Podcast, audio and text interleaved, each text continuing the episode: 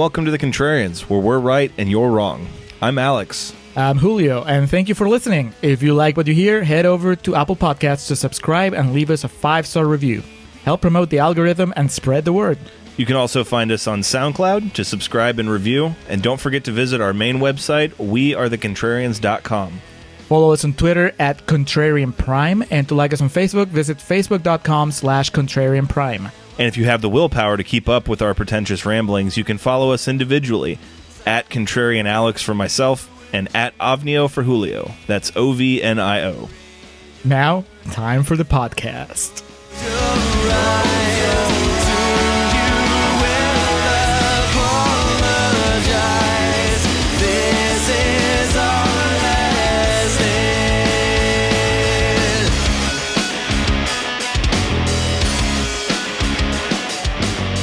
Okay, we are recording for Contrarian's Corner for Watchmen. For episode 100. 100 episodes. Well, there's been more than that, far more than that, but 100 numeric episodes. We've come uh, from fall of 2014 all the way up until now, starting with A Nightmare Before Christmas. Yes. A lot of roads traveled and a lot of movies covered, a lot of uh, Best Picture uh, winners and nominees, and uh, plenty of Worst Picture winners and nominees, and pretty much everything in between. And here comes the boom. We've done it all. Uh, but that brings us to the 2009. I don't know. I wouldn't say misunderstood. I'm not really sure. It's just a movie that exists. Controversial. I It's not even that. It's just like a movie that's there and it just kind of exists. It's- And uh, it made a lot of movie, uh, a lot of money. Its opening weekend, excuse me. Um, and we've referenced it to with no surcease during the history of this podcast. I think That's following the the theme of this month. yes, I think it was uh, proper that, w- you know, I don't know if we could pinpoint one movie to kind of encapsulate our uh, uh, mission statement, but I think Watchmen is definitely a fitting episode 100. Main thing is it's right after episode 99, in which we covered a movie that uh, was also three hours long. so we had to break the tradition of midweek recording for a Saturday session of this. Uh, we watched the director's cut, so I think it clocked in about three hours and six minutes, if I read correctly. All the more goodness. I I'm never gonna say no to more Zack Snyder. As you should. Uh, That that said, we kind of put off uh, the five hour version. Yeah, whatever the ultimate cut is, however long that is, uh, I only have so much time on this planet. uh, so, if this is your first time listening to the Contrarians, we do appreciate y'all giving us a try. If you're a returning customer, as always, we appreciate it. But to fill you newbies in on what we do here, uh, we like to say we rage against the Rotten Tomatoes machine. Find a movie on Rotten Tomatoes that is very highly rated, usually 85% and up, those certified fresh joints make a case for the bad in them uh, or why they shouldn't be regarded so highly, take them down a peg. And uh, on the inverse, we'll find uh, movies that are usually about 35% below the, the rotten movies, the nasty green splotches, and kind of argue a case for their merit. However, However, for the aughts, the 10, 20, 30, 40, 50, 60, 70, 80, 90, and now 100 episodes, we tackle movies that we refer to as a gray area. we've had uh, Natural Born Killers, A Team, the A Team, Scream Four, Scream 4. The Mummy. So for those, we usually stick between 40 to uh, 60, 70 percent ish, kind of in the middle, the ones that don't really fit into our gimmick. Uh, so for this, Watchmen being 64% on Rotten Tomatoes kind of fits right in there. Um, Walter Mitty, we did. Yeah. Yeah. Watchmen, 64%. So for these, for our odds episodes, Julio and myself take opposing stances. Uh, typically, we're united in our uh, contrarian nature, but for these, um, we alternate. One will attack and the other will defend. Uh, but if you want to know our real, true thoughts on this movie, and for any of our episodes, the second half always comes into play. That's what we refer to as real talk, where we actually discuss how we feel about this. And I, I think both uh, sides of this coin will be pretty interesting. Yes. Uh, last time for episode 90, which was Never Been Kissed, I attacked and Alex defended. So now we're flipping it. Yes. So I will be gleefully attacking Zack Snyder's 2009 Watchmen while Julio defends it. But with 64%, it doesn't mean the critics were necessarily completely divided, but it does mean there was dissension uh, in agreement.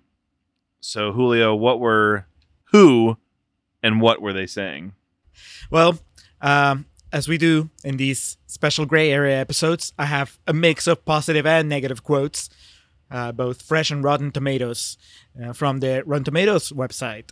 Uh, starting with Nikki Bohan from Roll Credits, who says The essence of what made Alan Moore's tale a work of genius is up on the screen for all to see, and it looks phenomenal. Positive. Yes. Uh, Matthew Lucas from The Dispatch, Lexington, North Carolina, says an obnoxious, bloated, ghastly piece of brightly colored pop trash. Negative. I, I don't know if he read the book. Mike Edwards on the positive side from What Culture says this is not just a great superhero film, it's an important political debate. There is nothing positive about what culture. fuck them. really? You fuck, actually know Fuck what culture. Yeah, fuck those guys. I'm sorry. Should we strike them from the record? No, it's fine, but I just want to say, yeah, it doesn't surprise me that they would be over the moon about Watchmen, but fuck what culture. Uh, Karina Montgomery from Sin Arena says Watchmen should not have been made into a movie, at least not this movie. But I do hope you fanboys enjoy your three hour music video of your favorite graphic novel.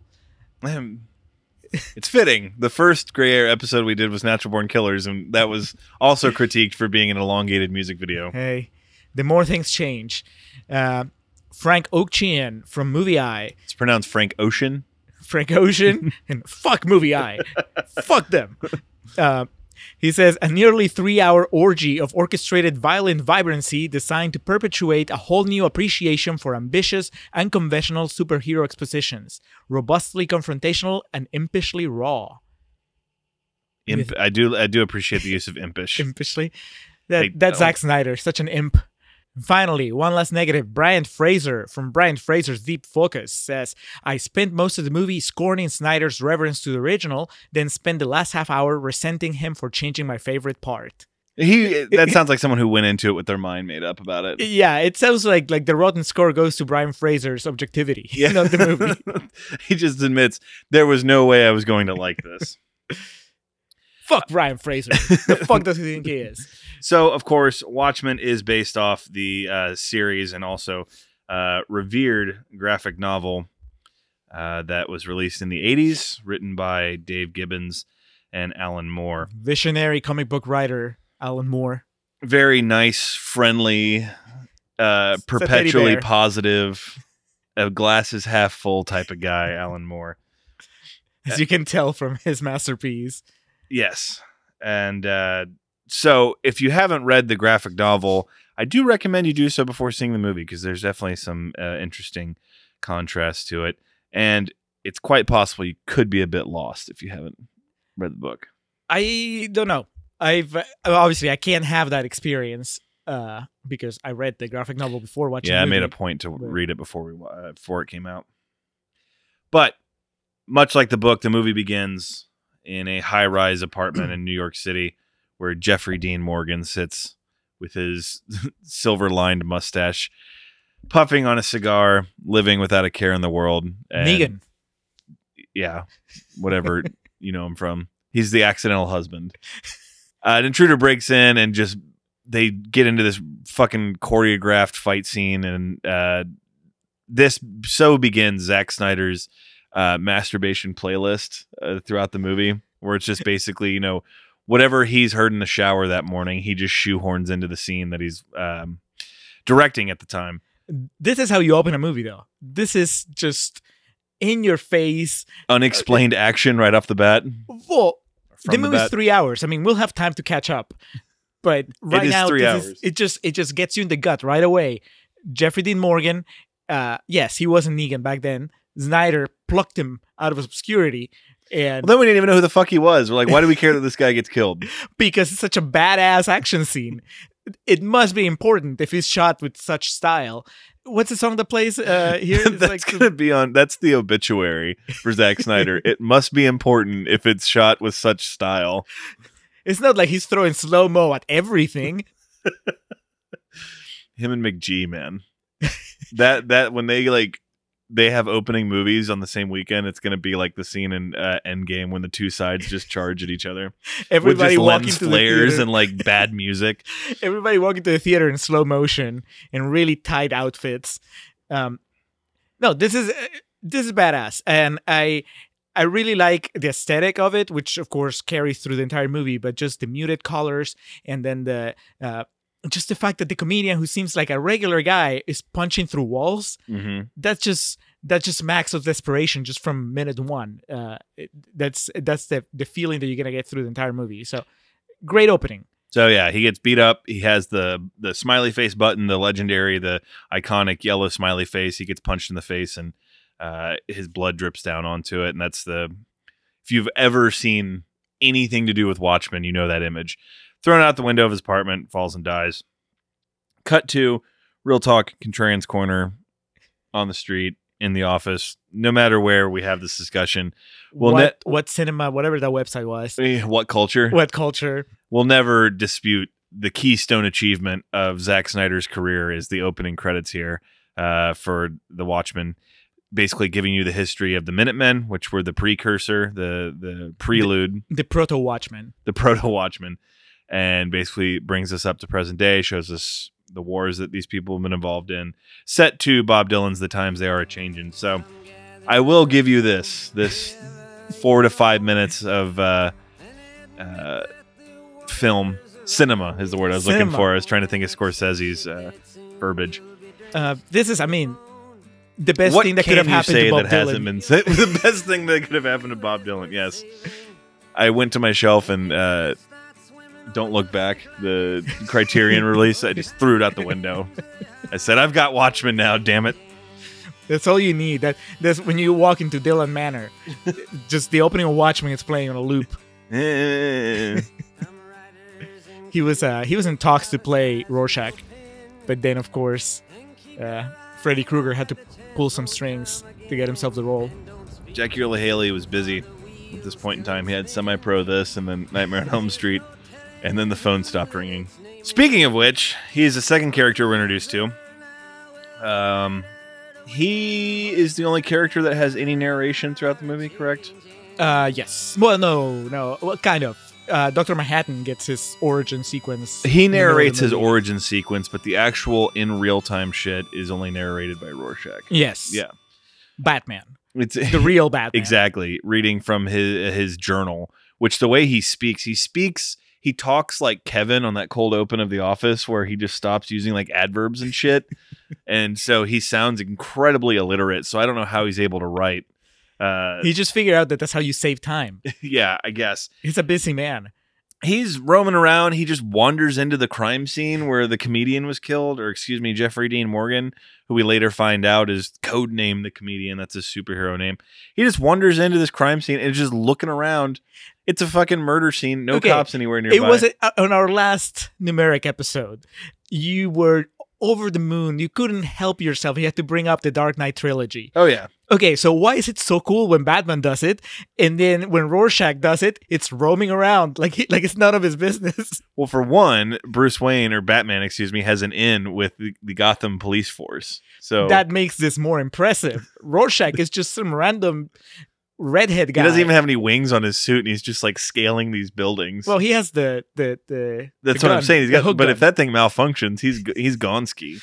again, he- he- he's and not spoiler rich. alert, No he's got Alfred. this this morphing like transforming mask that's never explained in this movie at all. It's a little bit of mystery goes a long way. Okay. We're then introduced to Night Owls 1 and 2. Uh, apparently, much like in uh, the tradition of Mexican professional wrestling, when the original retires, they just hand the gimmick down and name the next one 2. So, Or, or dos. Dose, yeah. So we have Night Owl 2, who is a contrarian's favorite, Patrick Wilson. trying to remember the actual uh, name. His, Dan something. because they all have their uh, gimmick names and their shoot names. Patrick Wilson, Daniel Dreiberg, who plays Night Owl 2, and he looks more than anyone else in this movie like period appropriate, but I would still believe he owns all that clothing he's wearing and those glasses he wears. It's uh, Patrick Wilson dressing down as a schlub, right? He's gained a, a few pounds. He has a dad Oh, yeah, he put on some lbs for this one. That's Um, that's true. wearing glasses and has a nerdy uh, hairdo. Basically, I've never seen him like that before, No, which is great. Prop to Patrick Wilson for going with the metamorphosis for Watchmen. because he's it just he's seriously. just a fucking dork. Like he's just a nerd, and he's hanging but, out. But he could have played anyone. This is the thing. I mean, he left the ego at the door, and he's like, "I'm gonna play the unflattering." He could have just like he could have gotten shredded, and they painted him blue, and he would have been Doctor Manhattan. yes. Yeah, so he's just a, a nerd, single dude, hanging out with uh Hollis Mason, who played or who was Night Owl One, excuse me. And even the old dude's just like, you know, you don't have to like come hang out with me. You should probably be like looking for a girlfriend or something. And cut to Ozymandias, who is it Matthew Goode? Is that the Yes. actor's name? Okay. He's really good. just a rich douchebag. He's also like, I guess, one of the smartest people on the planet. Yes. Yeah. Uh, as, as proven by the end of the movie. Um, so if Rorschach is Batman and Night Owl is Batman, right? They're like two sides of the same coin. Rorschach is the brutal side of Batman. Night Owl is the, the tech side of Batman. Yeah. uh, with, with all his gadgets. And then uh, Ozymandias is uh, Tony Stark, right? Uh, oh, guys, if the they have to be good guys, I was gonna say like the Riddler because he speaks in circles. well, everybody thinks he's a good guy, though. That's fair. Speaking of the goodest of the good, this first about forty-five minutes is basically just a um, a lasagna of layers of building our characters up, and we do meet the ominous, uh, omnipotent Doctor Manhattan. Superman. It, the the Superman is real and he's American according to this movie. Uh, played by Billy Crudup, like one of the like Contrarian's favorite. best looking white dudes in the world, and of course they don't even use his face except for like a five minute excerpt of the movie. Again, everybody left their egos at the door. Uh, Crudup says, as long as the dick is mine, you can CGI the rest of my body. that was his uh, audition. You just zip, Drop trow. drink it in. How Yeah. does it look in blue? He uh he painted it blue, like just like an the elephant tusk. yeah. Uh, up until this point, all this is kind of like you can suspend disbelief a little bit, and then there's just this glowing blue man. well, I like that it builds up to that.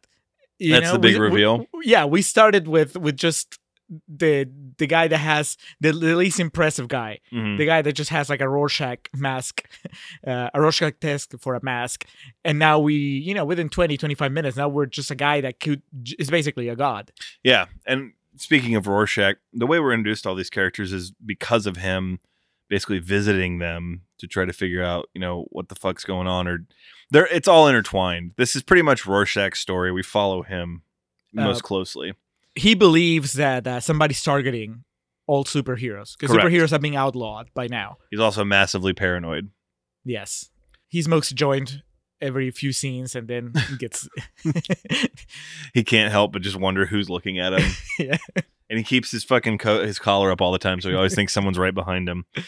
Uh, Silk Spectre, Laurie, Malin Akerman.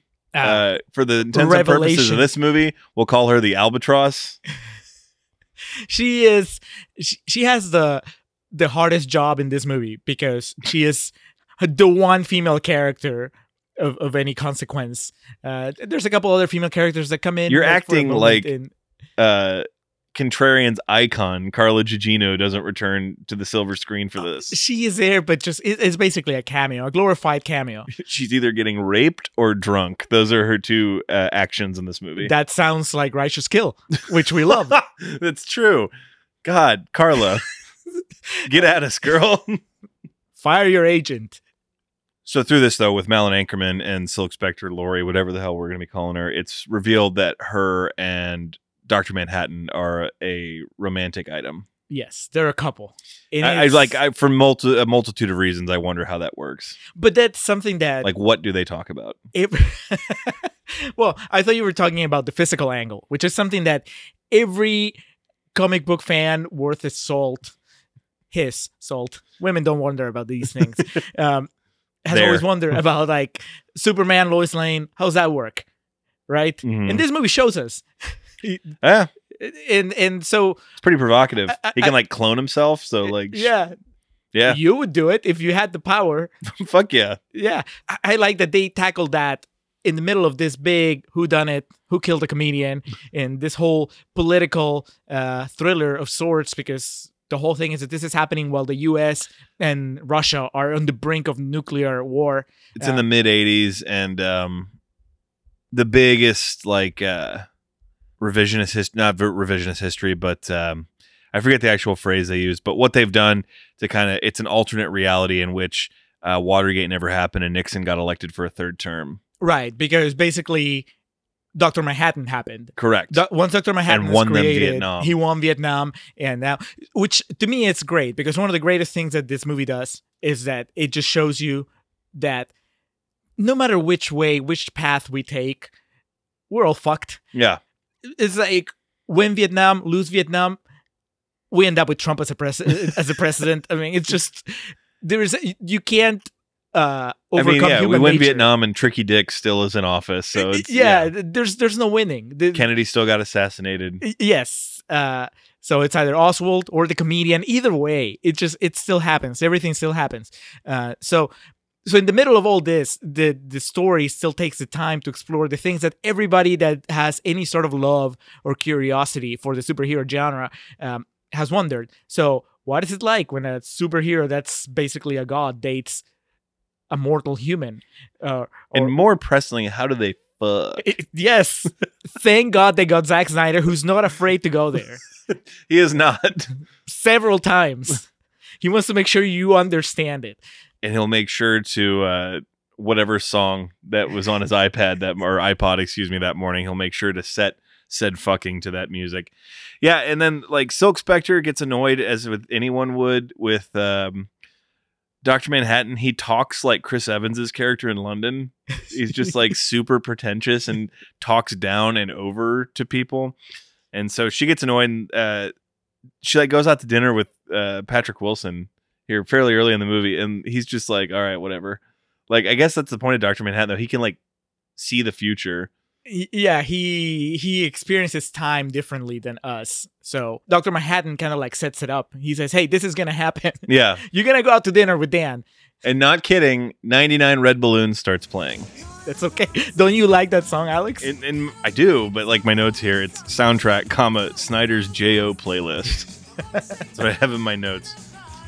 So I don't know what her age is supposed to be uh, in the the real time, which I believe is 1985, is where this is actually set. And there's flashbacks to Nam and you know uh, 60s and things like that. But in 1985, where we're set, I don't know how old Malin Akerman's character is supposed to be, but I get the impression she's probably younger than everyone by like at least a decade. well, when they in the flashbacks, Dr. Manhattan refers to her as a, as a young girl or a very young girl, which is disturbing as I say it out loud. Yes, but as the eyes are up and down. yeah. licking his front teeth. Uh, I, I would guess she's probably like mid twenties, but she's definitely she's a young woman, and all of this is kind of just fucking with her. I mean, obviously, getting into a relationship with um, a supernatural being, the likes of which the galaxy had never seen before, I'm sure will will play tricks on your mind if you're 25 or 55. Yeah, but the younger you are, then the less prepared you are. He might have been her first uh, serious relationship, so Mhm. that's that's rough. Um, because on top of that, you know, she's the daughter of uh, the original Silk Spectre, another like Oh, that's right. That's another luchador Yeah, yeah, yeah. gimmick that was handed down. X Dos X. She's Silk Spectre too. Um, Viano 4. so she's it's just already like a like a child actress whose mother was a revered actress, hmm and then she starts dating Tom Cruise. Yeah. So, as any person would do that's close to their parents, she goes to her uh, mother for advice and wherever, whichever retirement home Carla Gugino's in. They- Florida. Says she's 67. And yeah, that's like, she's looking like a Michelle Pfeiffer 67. Yeah, Gugino, even with like old woman makeup, she's still Carla Gugino. You Oh, can't yeah. hide that. Still pulls it off. Uh, yeah, but th- she's she's like, "Mom, what do I do?" And Car- fucking Carla Gugino doesn't care. She's just getting sauced. She's old and does that old person speech about like every day I wish I was dead. What do you want me to do? But then she shows her it's something else, like another wonderful. oh, she shows her a fucking world. like yeah, uh, uh, animated porno that she was in. that's great. That's again, that's a more accurate reflection of what this world, our world, uh, grim and gritty as it is, what it would do with superheroes. But uh, yeah, she does the old person speech of like she's like, I heard uh, the comedian died, Eddie, poor Eddie, and she's like, well, after all he did to you, blah blah blah, and she's like, listen, I'm old as fuck. Every day is worse. Every day I get closer and closer, and you realize what really matters and what really doesn't. It's a very odd speech to give when it leads into the following scene The flashback. A flashback to when the Minutemen uh, were first formed. We're taking their graduation picture. Yes. And Carla Gugino back in her day, I mean, Maud Olin, she was good looking. I mean, and uh, That costume. yes. And Jeffrey Dean Morgan realizes this and then goes to hit on her fairly aggressively. And she says no, which is understandable. And then what unfolds is like, you think you're watching a superhero movie. I mean, there's a certain expectation you go into these things with. There's at no point in Endgame that I expect Bruce Banner to just start decking uh, Scarlett Johansson in the face. But I think that it's okay. So number one, the movie never makes an attempt to turn the comedian Jeffrey Dean Morgan into any sort of sympathetic figure. So you know that he's do an asshole anyone? from the beginning. Maybe Night Owl. I think Night Owl is probably and Rorschach to a point. Ah, Um, so so you know that you're you're watching the bad guy attacked a woman. So it's not you know you're not supposed to be with him. And then I I actually appreciated that it didn't pull its punches, no pun intended, when it came to uh, depicting violence against anybody. Uh, uh, you know, I think that just because it's a female character, it doesn't mean that you have to suddenly grant them this special like uh, uh, you know immunity from like all the ugly things that happen to everybody else it's it, it's kind of like leveling the field right it's like this horrible thing happens to her or almost happens to her and the movie depicts it in as horrifying a way as as as it should it doesn't sugarcoat the fact that the comedian almost raped her certainly does not. So she he tries to make a move on her. She says no. He persists. She punches him. So then he beats the shit out of her and then attempts to rape her. But one of the other um, Minutemen comes in and sees what's going on, and then justifiably so beats the shit out of Jeffrey Dean Morgan. there you go so Yeah. see you know Point being, previous to this, she said, "Poor Eddie." They show this, and then it goes to his funeral where we're supposed to feel bad about him, and Um, it's. Uh, I don't know if it cuts directly to it. it cuts to the american flag Well, yeah. Well, he was a decorated war hero. They showed him gunning down all those innocent people in Vietnam. Yeah, the whole first hour of the movie's uh, set up. It's designed around the comedian and his death. Did you get uh did you get echoes of uh, Superman's funeral at the end of uh Dawn of Justice? I've tried to. Also directed by Zack Snyder. You don't say. I've tried to block most of that out of my memory. Uh, it works a lot better here. I don't know why. One thing I, in one scene I hadn't thought about since we saw Dawn of Justice that I thought of during this for whatever reason is that scene where like Amy Adams just in her full clothing jumps into the bathtub with Superman. Because I think Zack Snyder achieved peak sexiness on the screen here with Watchmen, and then anytime he tried to recreate it in subsequent movies, weird. it just it you just can't do it. Yeah. Once you go blue penis, where else do you go after that?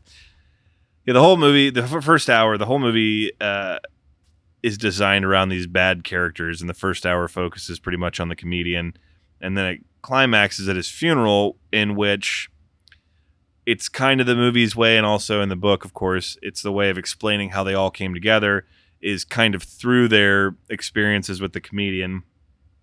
Dude was a bad man. okay, so he was a bad man, but also I think the movie makes it very clear that he was out of everybody there, he was the only one who had a pretty good idea of how fucked up the country was Mhm. and the world. It doesn't justify any of the things that he did, but he- was also the only one who had his eyes wide open.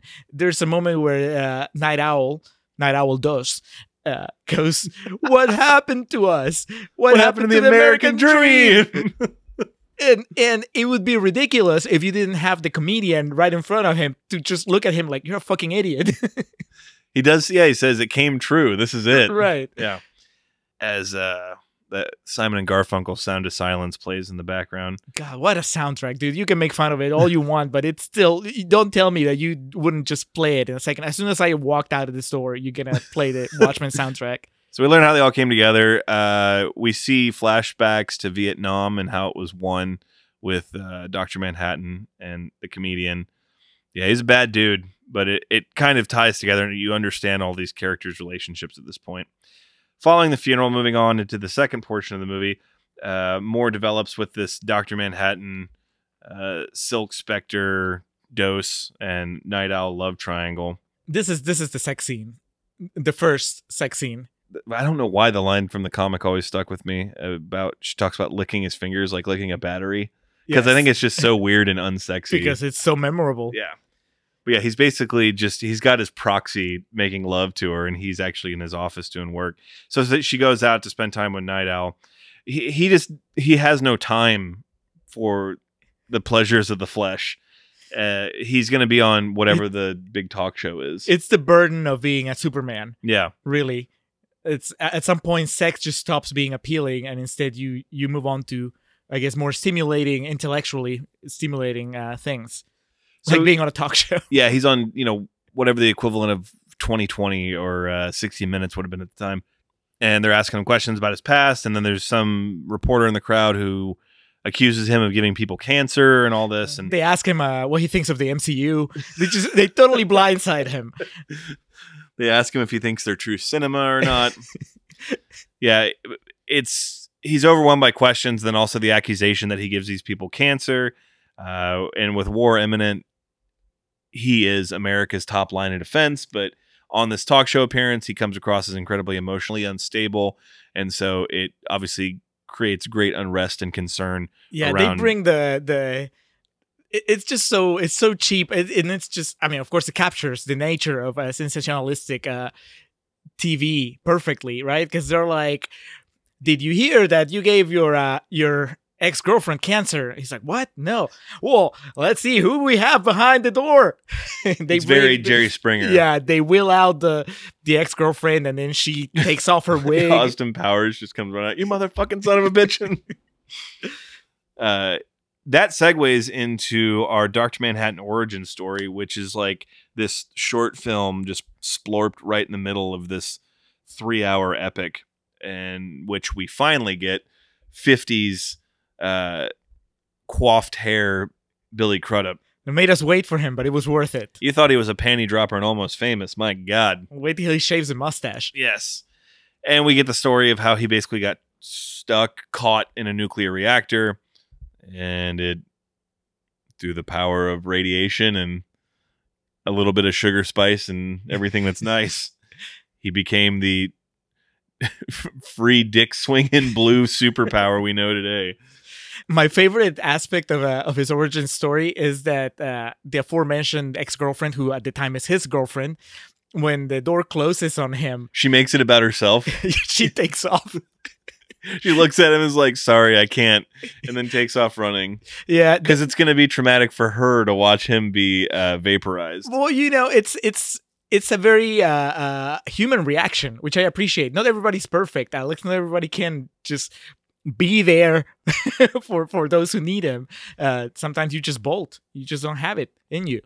And then we learned that he's still a dude at his heart. So as soon as he saw Malin Akerman in that Silk Spectre outfit at the first Watchmen meeting, he was like, as soon as What's saw up? that very young girl, as yes. he as he mentioned.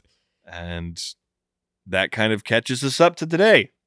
So snap back to reality. I hope there goes gravity. Back at Ozymandias headquarters. Well, he's in Mars now. That ends with him in Mars. That's correct because he goes to Mars for his reflections. So uh, there's so many memes on the internet of him on Mars about, you know, I'm tired of this world and all that shit. That's There where is- he goes for solitude because you know what? Especially in 1985, ain't no one going to be able to go up there and fuck with him. uh, that's that's ju- yet one more way to measure the success, the cultural success of a movie. Is just are there memes especially all these years later. But back in the real world of 1985, there's an attempted hit on Ozzy Ozymandias at his uh, office. Not even a good one. Like it's. Uh, I mean, a bunch of people get get hit, But it's not the the, the intended target. Yeah, But it's one of those things you see in like all these mob movies and shit. This dude has like a package, and so you think he's gonna have a shotgun under it, and he just drops the package and then pulls like a snub nose from his back pocket. misdirection, Alex. I'll get you every time. Idiot. So yeah, Yeah. he he shoots uh, Ozymandias' secretary, and then some other businessman that's there gets shot right between the eyes. Ozzy takes him down. Dude has a cyanide capsule of some sort and offs himself. But uh, but it gives uh, Ozymandias just like a chance to to be a badass hero. Because up till now, we've only seen him do speeches. Uh, You the- definitely yes, we see what his qualifications of being a watchman are. right, He's incredibly fast. His reflexes are ridiculous. and he he can put on the voice. hmm Uh, and just go, "Who sent you? Yeah. Who do you work for? Give me back my son." Rorschach continues investigation uh, of everything that's going on because again he's super paranoid. He turns out to be the one that's right, but we don't know that yet. And he's trying to figure out who put the hit out on Ozymandias because people are trying to kill, you know. Uh, I think he says something like they're trying to kill masks or superheroes Right. or something. So he finds the uh, neighbor from Honey I Shrunk the Kids and says, you know, hey, you work at the place this guy's from. What do you know? Because he's also a former like supervillain, right, Moloch. Moloch, Yeah, uh, and he knows nothing. But this was all a ruse, set up. It was uh, the wool was pulled over his eyes. It was He was hoodwinked, it, it leads it leads to one of my favorite moments in the movie. Something again that you don't see very often in in superhero movies in genre, which is the Someone using a match and hairspray to fight off police. right before that the meltdown when he realizes that he stepped into a trap. No, no, no. Yeah, like, no, no, no, stupid, stupid. he Rorschach pretty much shit his pants when the police start calling. He realizes that he's strapped, uh, and then he still puts up a fight. hmm Uh, but unlike what you'd expect from your average superhero movie, he doesn't win. No. He he's captured. So they take Rorschach down. They, uh, I guess the most pressing thing is his public identity is exposed at this point. I don't even think um, any of the other Watchmen knew who he was. Nobody, no, Walter because they Kovac. they walk past him several That's times right. during the movie, and they don't realize that the the ginger with the sign. I did fucking love when the cops were taking him down. One of them was like, "Christ, he stinks," because he's a f- a, homeless person. I mean, if if Batman wasn't rich. And even Batman must stink on those nights that he stays out for like a week, Yeah, and and he doesn't come In back to that cave. Yeah, yeah, yeah. yeah. Alfred can only give him a sponge bath when he's back. So the times that he stays out, So Rorschach is now in prison or jail. No, that would be prison. That's not that's not county where he's at. And uh we get his backstory, which is essentially he began as a vigilante. Just he would uh wrangle up criminals and leave them for the cops to take care of. And then he came across one really brutal case of this guy kidnapped a six year old girl, killed her, chopped her up, fed her to his dogs. Rorschach comes across that and then brutally murders said kidnapper. Okay, so this is Zack Snyder basically making us look in the mirror because do not tell me that you did not want that to happen. When it's revealed what that piece of shit guy did to that little girl, wouldn't you wish that you'd been the one there with the cleaver? I did not need to see his head and face being completely dismembered, nor did I need to see the little girl's leg being chewed up. Once again, in in for a penny, in for a pound. Zack Snyder it's already made the commitment to to not if he's gonna show us uh, uh, the brutal courtship of the comedian and Silk Spectre, then he needs to show us everything. so I, I I I appreciate it. There's there's a fine line between not showing because you think it's tasteful and not showing because you're just kind of being a coward about showing something real.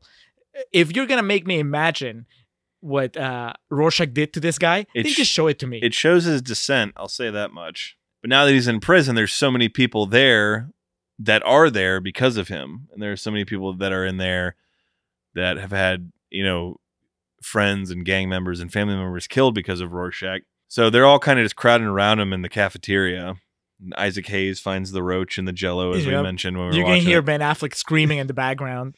And Rorschach has the incredible line of uh, after he dumps a uh, right out of the deep fryer a basket of fries and oil onto this dude's face. It's gnarly as hell. But he has the line of uh, y'all don't understand. I'm not trapped in here with you. You're trapped in here with me. Which I have no clue how to this day there hasn't been a pro wrestler, professional fighter uh, that has not used that line in a promo leading into a big match. Out of respect. I guess it would probably work best for a UFC fighter since they actually fight in a cage. Well, either way, you don't want to touch it because it's already been performed about as perfectly as it can. So, so earlier you were saying that Rorschach to you is not really a sympathetic figure. So, but aren't you rooting for him? And all when he's fucking people up, all those guys are going after him. Aren't you going? At least part of you going? Fuck yeah! I think that's uh, a personal Rorschach test of sorts. It depends on what you see when looking at it. Alex, I saw you inching forward in your seat. You were not covering your eyes. Speaking of performed perfectly, Malin Akerman and Patrick Wilson uh, have their sex attempt, their sex scene attempt. They're basically going through all their old shit and just being super flirty and whatnot. And he's just kind of a bumpkin. And then he gets all, oh gosh, and woes me when she starts talking about Dr. Manhattan. So they start making out on his couch and go to have sex, but he's having some performance issues. Dude, that is amazing. Can you think of any other superhero that's impotent that, that has? Well, he's not impotent. He's just uh, he's uh, very intimidated by the prospect here. He needs something to liven things up. I mean, It should have like the director's director's cut would have had him like uh, giving himself the John Travolta speech in the bathroom from Pulp Fiction about you know what you're gonna do, and then just him walking and taking three shots of whiskey and then putting I don't know what would have been the 85 panty dropper at the time. Uh, Party all the time by Eddie Murphy on the turntable. uh, I just like that. This is it's basically like a three part movement to, uh, in this symphony, where first she tries to have sex with him and he can't perform. Then he has a dream about them communing, and not quite having sex, but in the middle of a nuclear uh, holocaust. Well, the dream in all its artistic nature is like he they shed their skin to show them real their real selves, and it's them as like their superhero as, alter as egos, costumed uh, characters. making the hand wanking motion right now. you know, it never gives you a voiceover explaining what's happening. Rorschach just like Journal entry. Daniel couldn't get hard. so before they can become the beast with two backs, we go back to the prison where Rorschach's just up in his cell, and the dude he dumped all that hot oil on is dying. And I guess he was someone of notoriety in the prison because we're told if he dies, there's going to be a you know a, a Pier Six brawl, a, a big big old prison riot. More callbacks to Natural Born Killers. Mickey Abbott shows up. I can't. Big figure is his mob boss name here. For those of you Seinfeld fans, Mickey Abbott, of course, Kramer's uh, buddy, and um, he's a mob boss. He has his two henchmen there. He's in prison because of Rorschach, and he's waited 15 years or whatever he says for this moment of revenge. So they're basically just standing guard at his door, and they have a big like um, a disc saw, or it might even be like a, a disc sander, whatever it is. It it takes them a while to get through anything that they're cutting. Well, I mean, they're in prison. they don't have They- access to high tech. He spent 15 years Jimmy rigging up this disc sander. It was like ten thousand cigarettes for that for that piece of machinery. Yeah, Rorschach no sells everything. One of the henchmen reaches through to try to get him. He ties his arms uh, into the cell, basically just kind of binds him with his arms inside over the lock. And to get to it, they have to cut off this dude's arms. That's how badass this this this mobster is. Danny Woodburn is the uh, the actor's name. One henchman gets his arms cut off. The other one actually gets into the jail cell trying to get at Rorschach. He promptly kills him by smashing his head into a toilet and then electrocuting him. And so big figures just he does like the Rodney Dangerfield reaction when he crashes the boat in Caddyshack, where he just throws his hands up and like just scampers off screen. And we go back to uh, Silk Spectre and Night Owl suiting up because at this point they they've become aware of the prison riots, so they're going to go down there. I think they even know Rorschach's in there. Yeah, no, the way it goes is he has a dream uh, of them just kind of becoming one. and then he wakes up and goes and stares at his costume in the nude. He's nude. That's right. Right. And then she comes out and she's like, you know, for a dad bod, you're you're okay.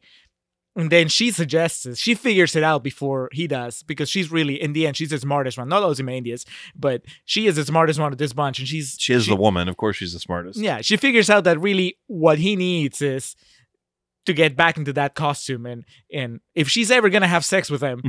first he needs to save some lives. So they go, they rescue some people from from a, a, building on fire. Then Some they have sex in the most epic sex scene ever put to film. Is that before they go and get Rorschach? Yeah. Yeah, because then then they're yeah. Rorschach's just not sitting in the corner watching. That's Yeah. right. they're afterwards they're cuddling and and Night Owl says, I guess we should go get Rorschach and she says, Well, it's gonna be really difficult. This is gonna be a lot harder than rescuing people from a fire. And he goes, It'll be more fun. It's just like a complete 180 from what he was before because that's sometimes you just need to get laid. Yeah, a sex scene like the scene that completely derails this movie of any credibility, as Leonard Cohen's "Hallelujah" plays in the background, and uh, I mean, I did comment, Patrick. What's the longest you've gone without having sex, Alex? uh, Because I think you haven't gone long enough if you don't understand why that song would be playing. I told you I, I did applaud his form. He was showing some some pretty solid form in this scene. And it's it's uh, like I was telling Julio, it's the early front runner for the Ruffalo Award just due to its uh, in your face nature. Well, once again, in for a penny, in for a pound. Explicit.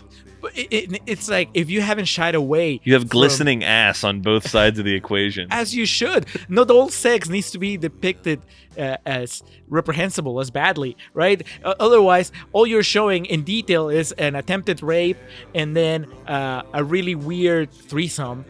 Where you know Doctor Manhattan is multiplying himself to, to have sex Oh, yeah. You need at least one scene where the sex is just joyous, celebration of uh, of human nature. And then, of course, at the climax of said sex, she throws her hand onto the control panel. It shoots the flamethrower out of the ship. And it's hidden by the cover of night, so it creates like this orange glow in the sky. And then you see like two guys haggling over a Reuben on the street corner, and they, what the fuck is that? hey, Johnny, you see this? What the fuck is that? I guess Night Owl got laid again. That would be awesome if that was like Malin Akerman didn't know it, but that was his calling card of him getting laid. Like, But that was like Hollis Mason back in the day. yes, yes, like the sex gong on uh, Scrubs. Like all the street vendors just like, hey, That's what we were missing. A, a shot of Hollis Mason going, That's my boy. yes. th- oh god, that would have been perfect. Just him like looking at the window, single tear rolling down his eye. I told him he needed to get out more. Silk Spectre and Night Owl uh, help calm down the prison riot pretty much by beating the shit out of everyone. they help uh, spring Rorschach out, not before he kills Big Figure. Uh, they get out of there. They head back to, I would say headquarters, but it's really just Patrick Wilson's. Uh, Batcave. yeah, he has like an apartment or a home, but more importantly, underground, he has where he keeps his ship and his costume, doodads, all that. They get there and they open up the door, and Doctor Manhattan's just there, like, "Hi guys," and Still not wearing any pants. and my favorite part is he's like, "Laurie, get over here," and then uh, Patrick Wilson's like, "You don't have to." Like he could do anything to this guy. he basically feigns like he's gonna stand up for, her, and then like Doctor Manhattan just gives him the look, and he's like, "All right." Well, and, and Laurie says, That's okay, I got this. As she should. She's an independent woman. She has her own agency. She doesn't need Night Owl to defend her. I mean, I think she's proven time and again in this movie that she can take care of herself. There's a scene earlier where they get mugged and she kicks ass. Oh yeah, helps them feel alive again. Yeah. Yeah. a lot of compound fractures in that scene. The big gang that runs rampant throughout New York City in this time period, or in this uh, story, I should say, is the Knot Tops, which aren't just all Asians. Which that like there was a few people they had play them. I'm like, this is kind of seems racially insensitive, but then they had like some white boys in there, and so it is what it is. Dr. Manhattan takes Laurie to Mars to explain, you know, I know you're with Dan, humanity's crumbling. These are kind of our options of things.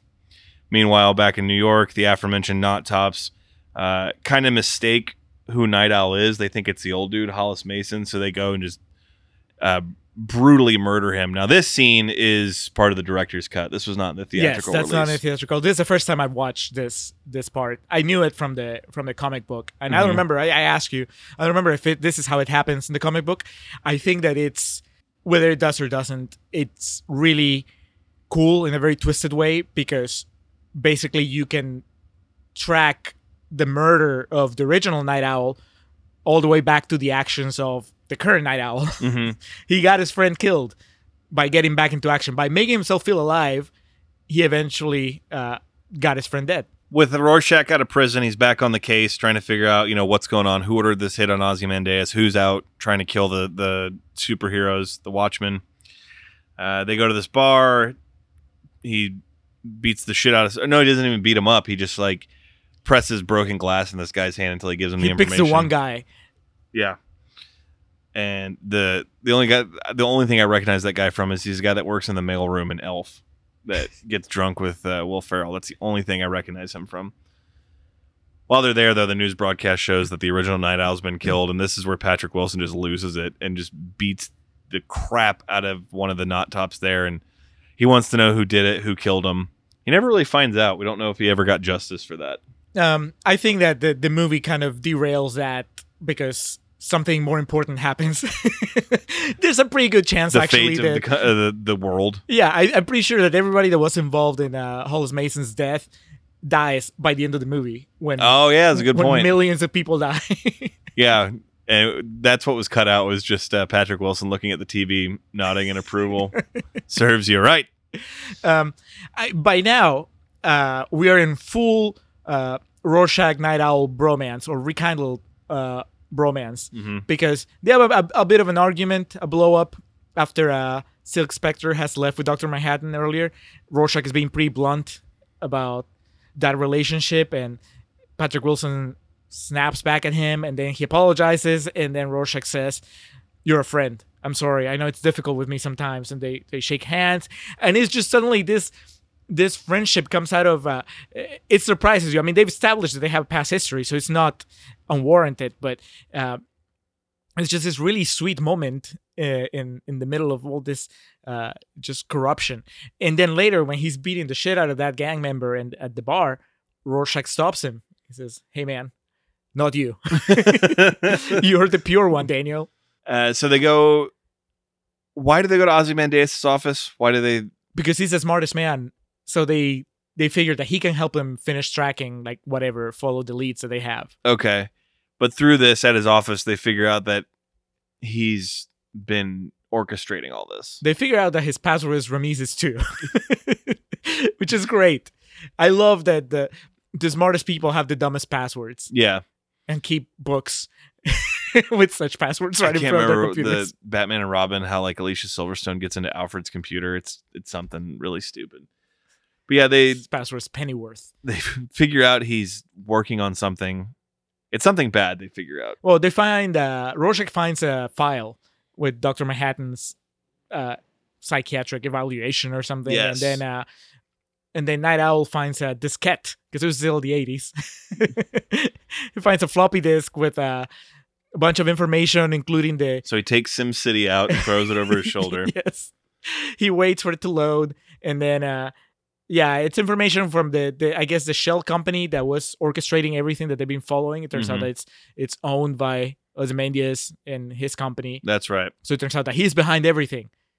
Yes, and then we cut to some bunker out in Antarctica or Greenland or some shit. I don't know. Uh, where he's listening to Bob Dylan. Yes.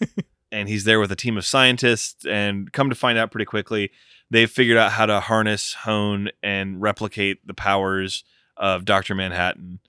And once it's all been signed, sealed, and delivered, he kills all the scientists and then vaporizes all their dead bodies. It's just to make sure that you understand that he's the bad guy. Yes. Make sure. And then we get a shot of him like in front of a wall of 300 TVs or something just to make sure you know that, you know, there's something off about this guy. And he's got his like superhero outfit on and everything at this point. Well, you know, it's it's just a culmination of his plan. Now here, now that He's all the cards are he does out- have a cat. Never mind. He has yeah, a- no, he has like with the the weird mutant tiger. Um, now that all the cards are laid out, this is where I mean, I, I I was piecing it together as the movie went along, but really, like Doctor Manhattan, Zack Snyder could see into the future. He saw where superhero movies were going. And and this really this movie in addition to being an incredible superhero story and a masterful adaptation of a graphic novel it's also uh, basically a roadmap uh, a prophecy of what was going to happen to the film industry through superhero movies uh, through the rise and fall of superhero movies. This shows us america and the world reacting to superheroes hmm and at first they love them and they become a sensation. They change the world and then eventually they turn on them. But by the time they turn on them it's too late. The uh, superheroes are so ingrained in culture that they literally determine who lives and who dies in this planet uh, which is basically what you could say is happening with superhero movies. Uh, you know at first he was cute. It was like a novelty. Spider-man 2 uh, batman returns you know the Schumacher Batman. Everybody's kind of like, oh, this is cute. We're not gonna take it too seriously. And then eventually, it all makes way for the MCU. And by the time the MCU becomes a huge thing, uh, just there's no stopping it, and people try to turn on it, but they're already too big. And now, well, we might be facing, uh, if not extinction of uh, movies as we know them, then definitely some sort of uh, post-apocalyptic uh, scenario. Is with this in mind that I'm telling you, in my mind, I think the comedian is Zack Snyder. He could see it coming. He, he he knew it before everybody else. He was the one with his eyes wide open. Yes, we, and I don't think we covered that. We learned at this point pretty much. He was killed by Ozymandias because he figured out Ozzy's plan. Yes, but even before then, I mean, when they were in Vietnam, when they were, he, he could see through all the bullshit. While everybody was making the super teams and whatever, he was jaded. He knew that none of this was going to make a difference. None of this was going to lead anywhere else. Uh, Doctor Manhattan, obviously, is the MCU slash Disney, just this gargantuan superpower that will determine The our fate. Almighty. Yeah. Uh Night Owl, Martin Scorsese. Just- he can't believe what's happening, and then by the time he tries to fight back, it's just just too late. Rorschach, film Twitter. Just, right. just too aggressive, too caustic. Nobody can take him seriously because he's he's just too crazy. Constantly getting his hands dirty. Yeah. Uh Silk Spectre, I would say the the Me Too movement. Jesus. Just just fighting for for relevance in a male dominated field. And then of course Ozymandias is Netflix. Smarter than everyone and here to crush all the hopes and dreams. here to just uh, manipulate everything so that they come out on top. So anyway, Laurie learns that the comedian's her father. Uh, back on Mars, I forget why it takes him so long to get to that, but yeah, uh, Doctor Manhattan explains that the comedian's your father. He doesn't even say like, "Look in your heart, you know it to be true," He or just search your feelings. he taps her on the on the forehead. and yes, just uses his his Manhattan powers. his powers of Disney and MCU just like recaps everything for her. There's Yeah. a Stan Lee cameo in that too. She has a breakdown. I don't really know why. I, is she mad that he's her dad? well, he was a piece of shit.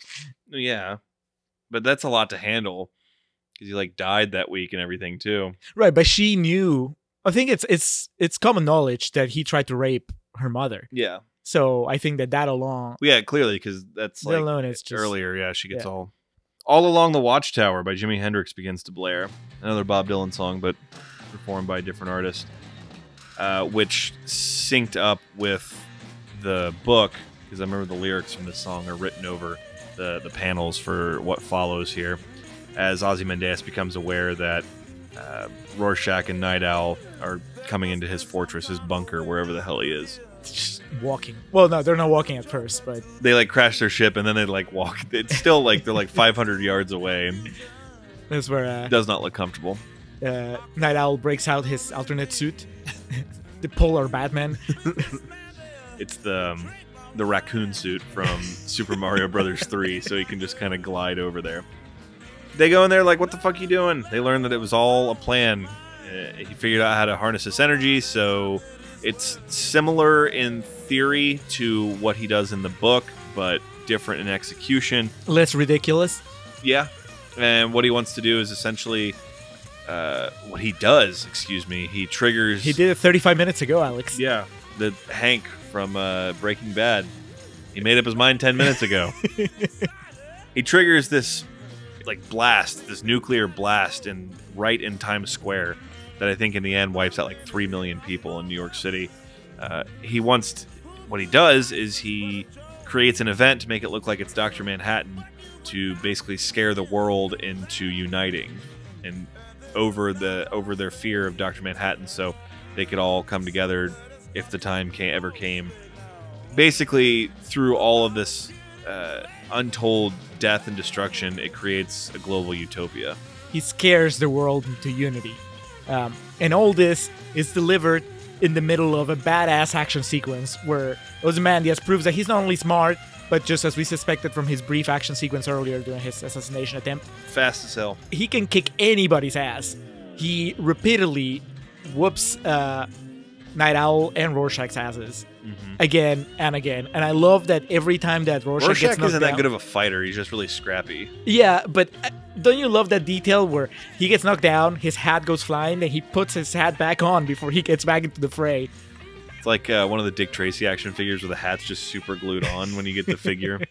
But we have finally our Watchmen reunion. This is the first time in real time in the entire movie that they're all together because Laurie and uh, Dr. Manhattan show back up. Um, he gets there, and Ozymandias tries to vaporize him, and of course it doesn't work. This is like one of the few times where Ozymandias is obviously just uh, too smart for his own good because his first plan would have worked too well. He thinks he vaporizes Dr. Manhattan. He comes back like 60 stories tall, just swiping at him with no discrete motion. I'm very disappointed in you, Adrian. He sounded thi- like Rocky. I think he says like reassembling myself is the first thing I learned how to do, you dumbass. but he killed his cat for nothing. I know because he uh, caught uh, the cat up in the vaporizer with Doctor Manhattan. But when he finally, after he's gotten his ass beat and everyone's just kind of blown up and just kind of sitting there, like, what are we gonna do? Adrian Veidt, Ozymandias explains what he did and what the cause of it will be, the cause and effect of it all. And Doctor Manhattan's just like, my God, you're right. He uses uh Ozymandias uses the the ultimate secret weapon, a TV remote. he turns the TVs, the 300 TVs on, and there's Nixon in every single one of them in every possible language. Yeah, and he's just like Russia and the U.S. have put aside our differences to unite in the fight against Doctor Manhattan. And then like Billy Crudup's just like, all right, you, got me. And Rorschach's the only one that's like, no, you assholes. I'm still going to tell the world the truth. They have to know who killed all these people. It's a Scorsese going, it's not cinema. So he heads out. I guess he's just going to walk back to New York City from wherever the hell they are. And Dr. Manhattan cuts him off and, much like in the comic, vaporizes him there on the spot. Except that there's the the big key change from the comic that makes it so much better is that they have uh, Night Owl present. witness it. Yeah. And then he has his I have no shame moment where he falls to his knees and goes, No Maybe the best picture clip. I don't know. It'd be a bit violent for broadcast television. With him falling to his knees or Just or the whole the sequence of him being vaporized. Oh, and then Night uh, the fall- the aerial shot of just the Rorschach blood yeah, the, the viscera everywhere. yeah. But the world's protected. Everything's good. It's not a fun ending, but it's the way it has to end. Or so we think it is. because before they set out, uh, before they began the conquest to Ozymandias' fortress, Rorschach, as we mentioned, the narrator throughout this movie, had documented everything that's gone on and dropped his journal off at uh, the Daily Planet. It looked- Handwritten. He dropped his, uh, yeah, his handwritten journal off at What Culture. Where it's picked up by Jack Black. Yeah. Uh, I don't know who that guy is. The only other thing I've ever seen him in is Freddy versus Jason. He gets uh, a flaming machete sh- uh, shoved through his chest.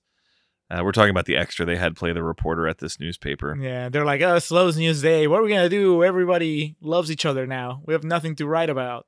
Yeah, and then the movie ends. So essentially, the utopia has been created, but it's about to be outed as false. Maybe. Potentially. I mean, We'll never know because some shitty My Chemical Romance song has to play and take us out.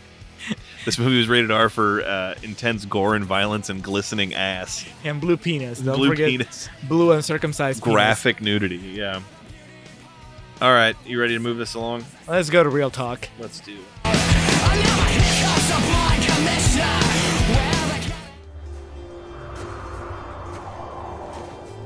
Out of my way. People have to be told. You know I can't let you do that. Suddenly you discover humanity. Convenient.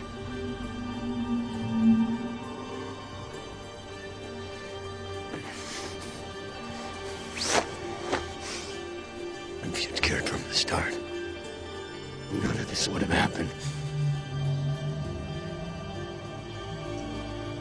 I can change almost anything.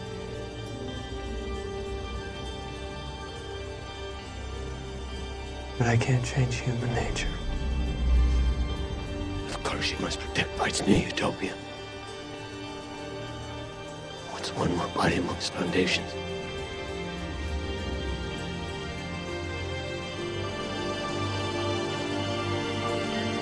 What are you waiting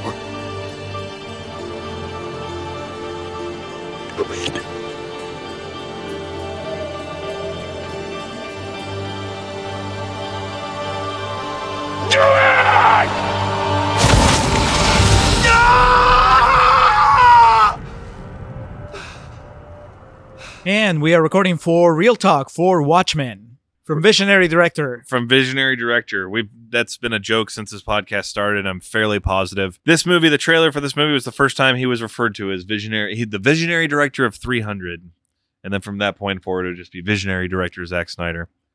Uh, as we've also mentioned, or at least I know I have uh, ad nauseum, the attached trailer on The Dark Knight in 2008, and uh, featured the end is the beginning is the end, or the beginning is the end is the beginning, whatever the fucking song was by the Smashing Pumpkins. That was the B side for the single for Batman and Robin.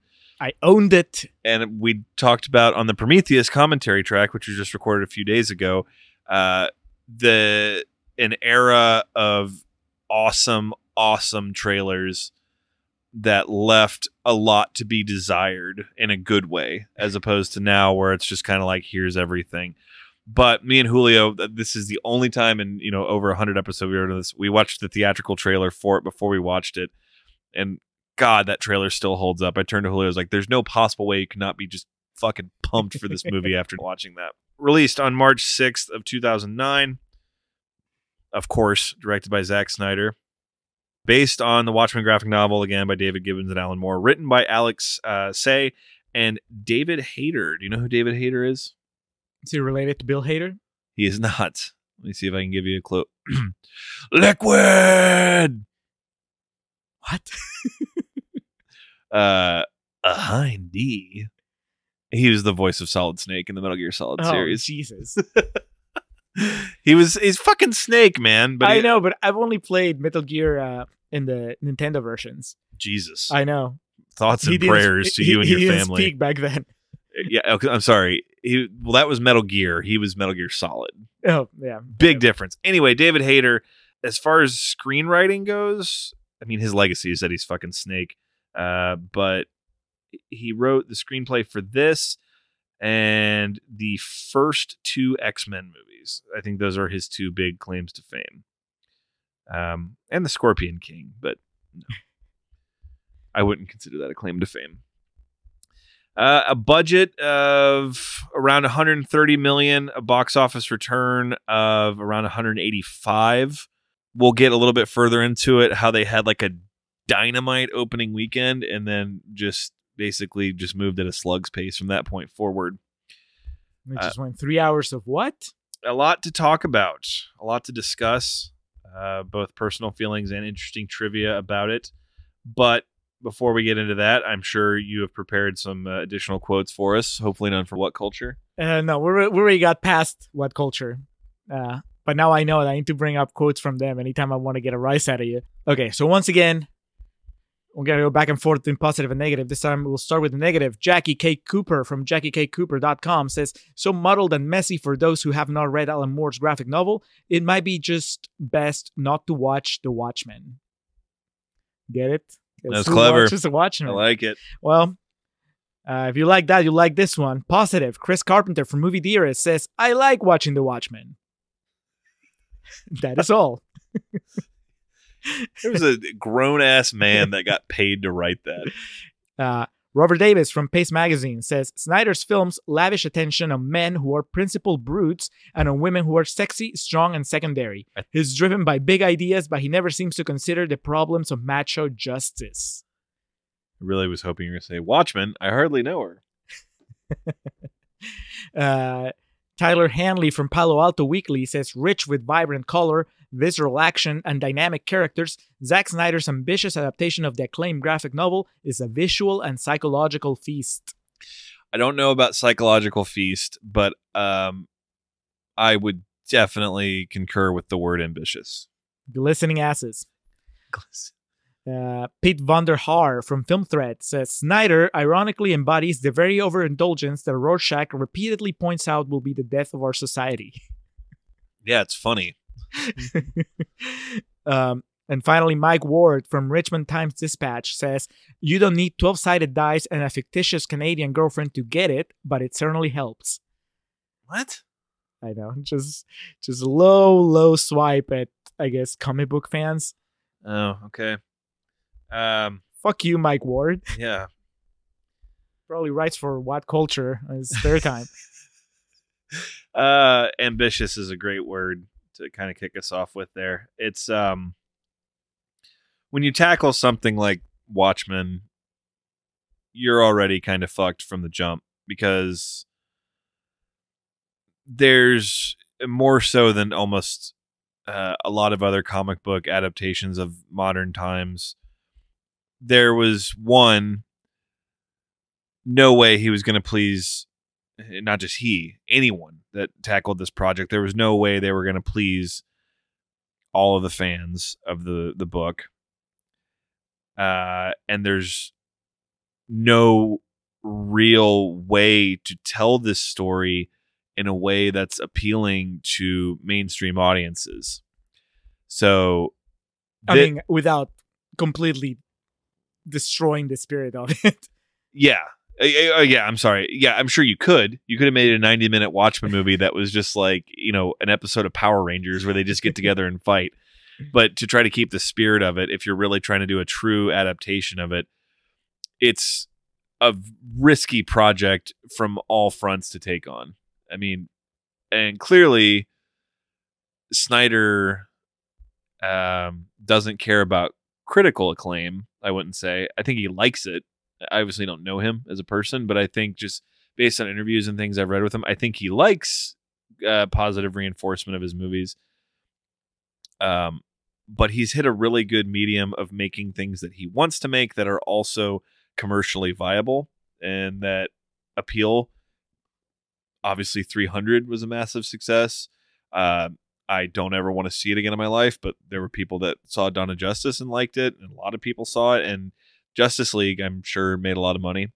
Uh, this movie, though, I think passion project's a good word. I just think anyone under the sun, and as we'll get to here when I kind of go over my trivia, there's a lot of people that at one point in time were attached to this project, but it's just like, how the fuck do I do this? And even still, at three hours, and we watched the director's cut. The theatrical one was like 245 it still feels like kind of rushed in parts and it's such a hard story to tell in a uh consolidated effort i think i think and we'll get further into it but i think this is about as good as anyone was going to do Eh, I mean, I think it gets pretty close. There, there are some things that are very Zack Snyder that I think you would the movie would benefit from losing. the meat of it i should say is about as good as anyone's going to do Yes. visually there's all the snyder calling cards there's that sex scene is so fucking stupid Yeah. So And- now that we're in real talk, Yes. that is a low point, probably the lowest point of the movie. Oh, and- and- easily. and, a low point of superhero movies in general. and it it it derails the movie and like every time i watch this movie it's like uh, i'm an alzheimer's patient because i'm always like this isn't that bad and then i get to that part and I'm like it takes me out of it and then it takes me another 30 minutes to get back into the movie because i'm still just thinking about and and he fucking hit the flamethrower when he came I think that the I, I I might have said it on we were recording recently, but if not, I know I definitely mentioned it off mic that there was. I really wish that we could somehow look at the alternate timeline where Watchmen comes out today as opposed to coming out 10 years ago because when the when the graphic novel came out it was at a point where the superhero genre seemed to be to have burnt out Yeah. so you needed this sort of different take on them to revitalize it and uh, just kind of just give you a new idea of what you could do with with these characters with these themes these tropes or uh, what have you while also analyzing what has been done so far and where have we fallen short uh, which is what you could apply to superhero movies right now Yeah.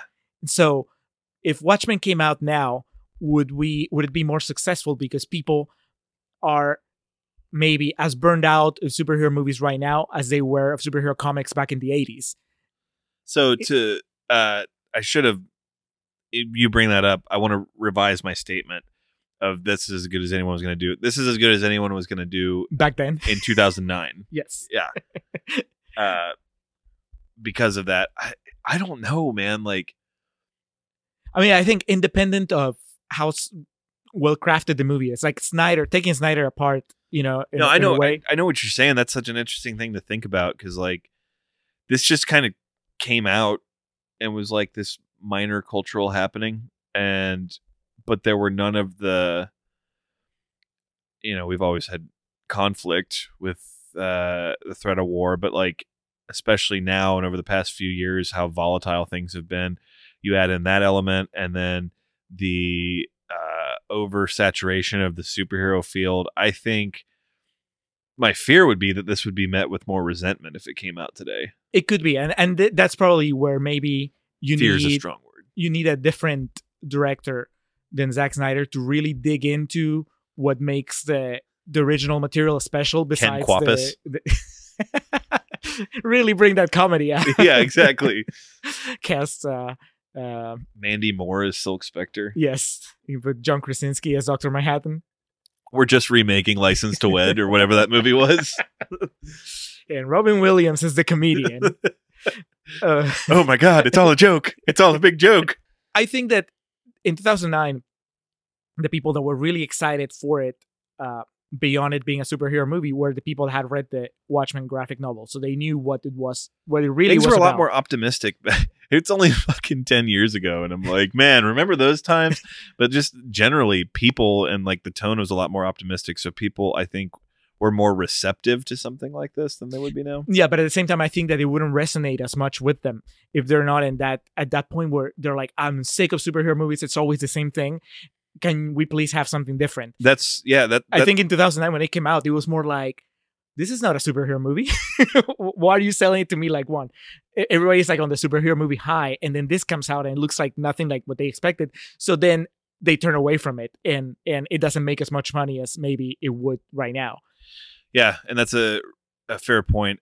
And I think that when it did come out and it I think that's why it embodies the whole idea of a gray area, not just the quality of the film, but like it just kind of came out and a lot of people saw it its opening weekend and then it just kind of passed. It wasn't like and the whole gray area aspect of it too, it's not like there was this unanimous reaction to it. It was just kind of here it is.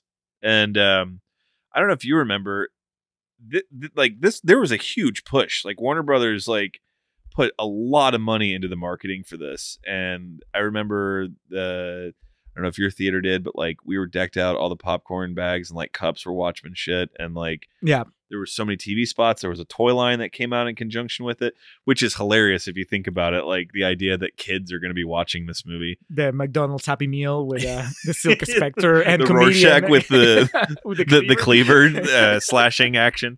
Um, it's, I think that is kind of in a way fitting of its legacy. And I know Alan Moore hates the idea of it being a movie, but I think Yeah, he hates everything though. I It's mean, true. I love the book and I love most of his writing, but he- he, he's a, a He- bitter he- man. yeah, yeah. I- I mean, he's a little too angry for me to This really. story reflects that of a bitter person. Well, but his story is even.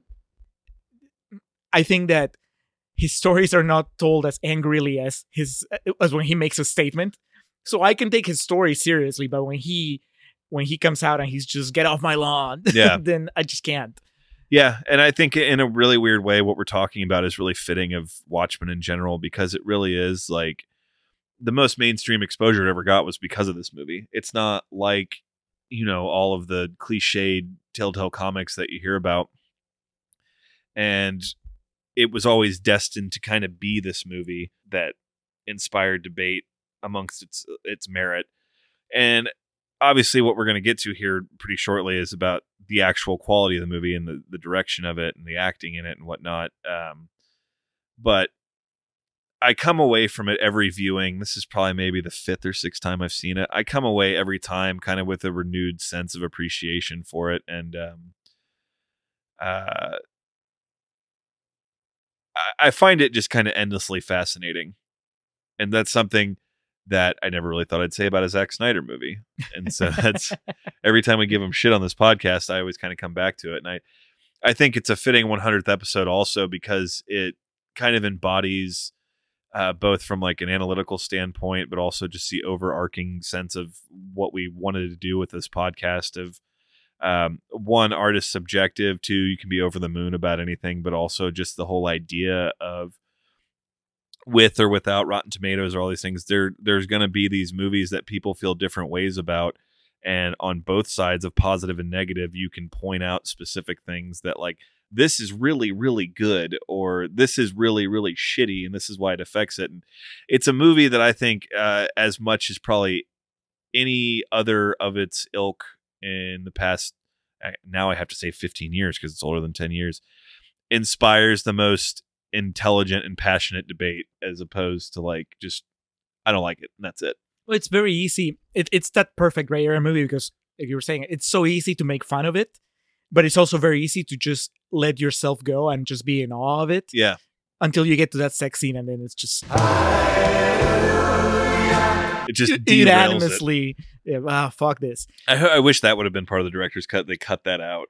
Like his dick gets hard the first time they try, and then, but uh, help refresh my memory. That happens in the book, right? Like they try the first time and he can't get it up, and so, yeah, And, and actually, it's an improvement the way that they handle this. Not that part of it, the sex scene. I don't remember if the if the in the book they have sex in in the ship, but the big climax of that story, once again, no pun intended, is that um, I think they don't have sex, man, because I think the first time they finally have sex is at the very end, while Ozymandias is killing. uh, Yeah, 'cause then Doctor like- Manhattan has uh, is killing Rorschach somewhere else in the Antarctica camp 'Cause compound. they fall asleep like naked together, and then Yeah. Doctor Manhattan just comes and like looks at him and then leaves. Yep. Yeah. which is it, I never liked it. I the idea that while everything else is happening, these two just are fucking. Yeah. that's that's their big thing. At the end, I I didn't care for it. Um, but I'll take it over the ridiculous sex scene that we get here. With uh, Patrick Wilson's vinegar strokes. oh God. All right, so let me go through my trivia real quick, and then we'll kind of take this down bit by bit. Um, as I gushed about earlier, the first trailer for the film, which premiered with The Dark Knight, it was attached to The Dark Knight. Thank you. Sparked so much interest that it sent the graphic novel back onto the bestseller list.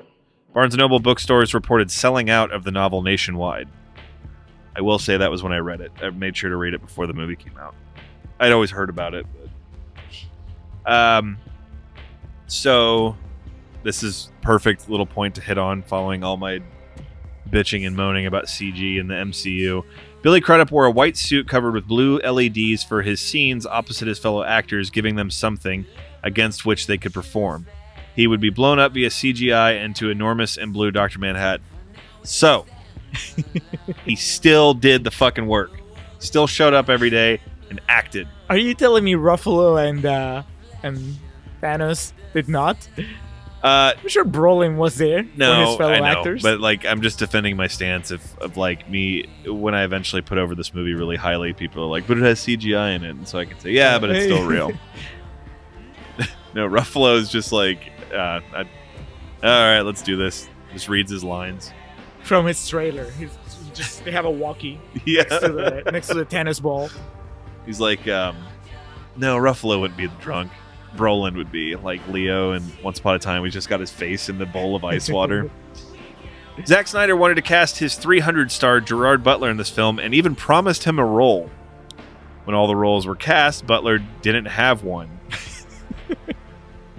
so the point of this story is he basically uh, commissioned the side project of Black Freighter just to give Gerard Butler some tie to the movie. Oh. Because for those of you who don't know, the Tales of the Black Freighter uh, animated movie is narrated by Gerard Butler, or he tells the he's the So in the five hour cut, that thing is interspersed throughout the movie, right? Yeah. Like uh like it's in the comic like in the comic book. And real quick, if you haven't read the Watchmen book, um, Tales of the Black Freighter is this comic that is interwoven throughout the Watchmen graphic novel. You see it here in the movie a couple times where uh there's the the little newspaper stand and there's a little kid reading the comic. Like you see him a couple times. Yeah. Um, Tim Burton at one point was interested to direct it. Eh, not his speed. I'm Sorry. sure Johnny Depp would have started in some way. Which character would have done Johnny Depp played Night Owl? Rorschach. Ugh. It's the weirdest one. Yeah. All right, here's a big one. The movie rights to the Alan Moore graphic novels Watchmen and V for Vendetta were acquired together in the late 1980s. Moore was asked to write a script but declined. The studio then had Sam Hamm write a script. Terry Gilliam considered uh, directing the film as early as 1989, but after several rewrites, uh, assisted by Charles McKeown, decided that the material was unfilmable, except for as a five hour miniseries at a cost of $1 million per page, with CGI not in use yet.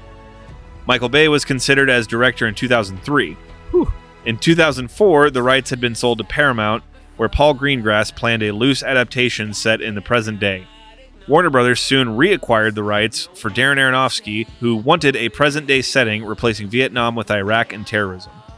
Uncomfortable with that, Warner hired Zack Snyder of 300 fame. Casting rumors over the year included Sigourney Weaver as Sally Jupiter, John Hurt, Robin Williams, Doug Hutchinson, Daniel Craig, Simon Pegg, Glenn Hansard, and Sean Penn as Rorschach. Wait, Robin Williams is Rorschach? Right? I don't. I don't know. Hey man, don't shoot the messenger. Arnold Schwarzenegger, Dolph Lundgren, Keanu Reeves as the role of Doctor Manhattan. Tommy Lee Jones, Gary Busey, Ron Perlman, and Thomas Jane as the role of a comedian. Richard Gere, Kevin Costner, John Cusack, and Joaquin Phoenix as Night Owl 2. And Nathan Fillion, either as the comedian or Night Owl 2. Jamie Lee Curtis, Hilary Swank, Jessica Biel, Hilary Duff as uh, Silk Spectre 2. Tom Cruise, Jude Law as Ozymandias. In the finished film, Jackie Earle Haley is the only one of the seven primary cast members who was even in the film industry when the movie was first attempted. uh, I remember hearing about the Terry Gilliam rumors a long time ago. I I had always heard the one about Tom Cruise at one point, in like the mid '90s, when they wanted to make it. He was going to be Ozymandias. Uh, premiered in more theaters than any other R-rated movie, like 3,600, I think was the number. Scored the biggest debut of 2009 with a 55.7 million dollar weekend gross in March of 2009, until Monsters vs. Aliens opened a few weeks later, and that movie sucked. Uh, this one's great. Seven million dollars had already been spent on Watchmen in pre-production before it even got to Zack Snyder. uh, when asked his thoughts on the upcoming movie adaptation of his seminal graphic novel, Alan Moore sighed and said, "Do we really need another shitty movie in the world?" what an asshole. I misread the quote. He actually said "film," so it's even better. Moore had famously and very vocally been unhappy about the adaptations of V for Vendetta and League of Extraordinary Gentlemen. Like many, more, was also of the mind that the comic was unfilmable. And bringing it home here. After its $55.7 million opening weekend, it finally crossed the $100 million mark on its 21st day of release, setting the record for the slowest movie to 100 million after a 50 million plus opening weekend. It was behind uh, Eight Mile, which again, that kind of goes what I'm talking about. Had a big opening weekend and then just dropped off. Like I remember, as Rorschach. There you go. I remember having like the opening weekend doing huge businesses at the theater and just dropped right off. And then finally, this is something you actually touched on in the first portion of it. Uh, in an interview with the German magazine uh, Spiegel, not German, so I do apologize if I'm mispronouncing that. Zack Snyder said that he wanted the violence in the film to be depicted as ex- as extremely as possible to make it completely different from uh, the rather sanitized depictions of violence in media, such as PG 13 movies. He reasoned that he wanted the viewers to catch themselves enjoying the gruesome scenes in order to make them wonder if something was wrong with them, and that they may think about the violence in other films they're usually watching. That is disturbing in itself that I was channeling Zack Snyder during Contrarian's Corner without knowing it. I was going to say I don't feel good about myself usually agreeing with Zack Snyder on much, but that and that's something that in our Marvel Discord that I brought up too, the, how just the unmitigated level of violence in those movies. But because, Different kinds of movies, so. But because you're not watching a guy get his head completely taken apart by a meat cleaver, it doesn't register with you that like how many people are dying and that type of stuff. Well, no, I think that that's that's probably his what he was attempting now that he succeed because that's where you approach the the line between honestly representing violence and gratuitously representing violence, right? I mean, at what, how much do you need to get the point across? I think he was sounding trying to sound more. Oh, you think that he actually gets a kick out of? uh Yeah, I, mean, like- I, I I wouldn't be surprised. I mean, based on his filmography, yeah. I mean, but he's obviously smart. He's a fucking zillionaire. But yeah, I think that he kind of tries Mm. to come across a bit more moral in that aspect. But to be fair, from what I recall, the comic was pretty fucking violent. yeah, too. no, I think that it it fits the tone. Um, it definitely fits it. Going back to the sex scene again, it fits it more than the sex scene.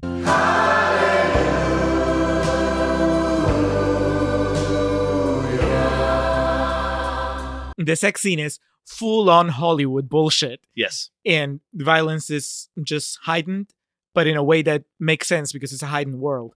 Uh, It's a violent world. The Yeah. world that's portrayed in the movie. Yeah, uh, but I think that uh, I mean it's it's kind of a blurry. I wouldn't make it if you're gonna make an indictment of of the superhero genre as far as violence goes. Then I think that he needed to make it a little less cool. It's not so much. It's not so much like that. There's gore and that there's violence, but the slow mo and the cool soundtrack. I don't know about that, man. Yeah, that uh, that's all fair. There was tons of interesting things about the movie, but those are all the ones I picked out. I was bummed there like in the rumored casting that at no point in time no one thought to cast Tom Arnold as Night Owl.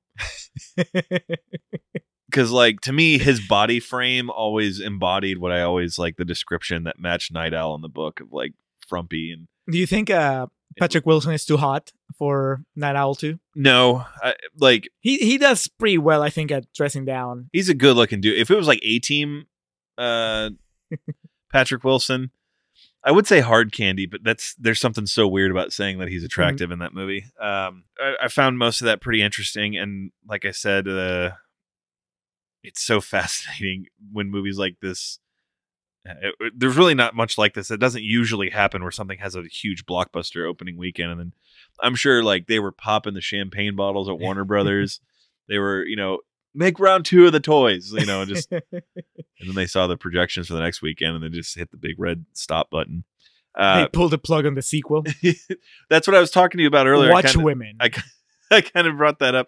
What would have been the the next move if? uh And I did forget to mention, and it's part of the marketing. that there was a, a coordinating video game released with it, which is why we're watching this because I own the Right. ultimate cut, um, which came with the End Is Nigh video game they could have gone with a prequel. I with think the Patrick Wilson Rorschach. Pairing. I think all of it. You know, because you have the Adventures of the Minutemen and uh and yeah, the the the team ups of the I guess what what do they call it? The Brave and the Bold Yeah. Adventures of uh, uh Night Owl and Rorschach. Do you think it makes it more fascinating that it's just a standalone? Yes. Well, I, I say that after I've been praising the sort of sequel that they have at the HBO show, but I think the movie stands on its own. So uh, it's it's fine. It, Would you have rather seen it in that um, what uh, Gilliam said about a miniseries? no, because I don't trust Terry Gilliam. To I think, and I feel a lot less bad saying this. I don't know if you've read any of his sort of recent comments online. The guy's just he sounds like an entitled old white dude. I I have no I don't feel bad about saying that his movies now I feel like whenever they're good, and I like some Terry Gilliam movies, whenever they're good, it's just because he lucked out into making a movie that I like, because that's what that's that's what he's aiming for. um, but half the time they're just a mess. So I wouldn't have rolled the dice if I was a producer. I wouldn't have told Terry Gilliam, "Yeah, go ahead and make a, a miniseries with this property," Yeah, because I, I, wouldn't have known what was going to happen. I always thought with a different cast, Twelve Monkeys would be potentially disastrous. Uh, yeah. Well, I mean, you know, he has a really good script there uh, and on Twelve Monkeys, so that I'm sure helped. Um, no, I think that it's this is fine. I I think this is I, the problem is not. I, I think okay now going back to the the hypothetical of what happens if this movie opens today, and now the table is set for it to say something about the superhero genre in movies that that the public may be receptive to. Would this movie say anything about it actually? And that's the problem. Are we under the assumption it's the exact same movie? Yes. Yeah, no.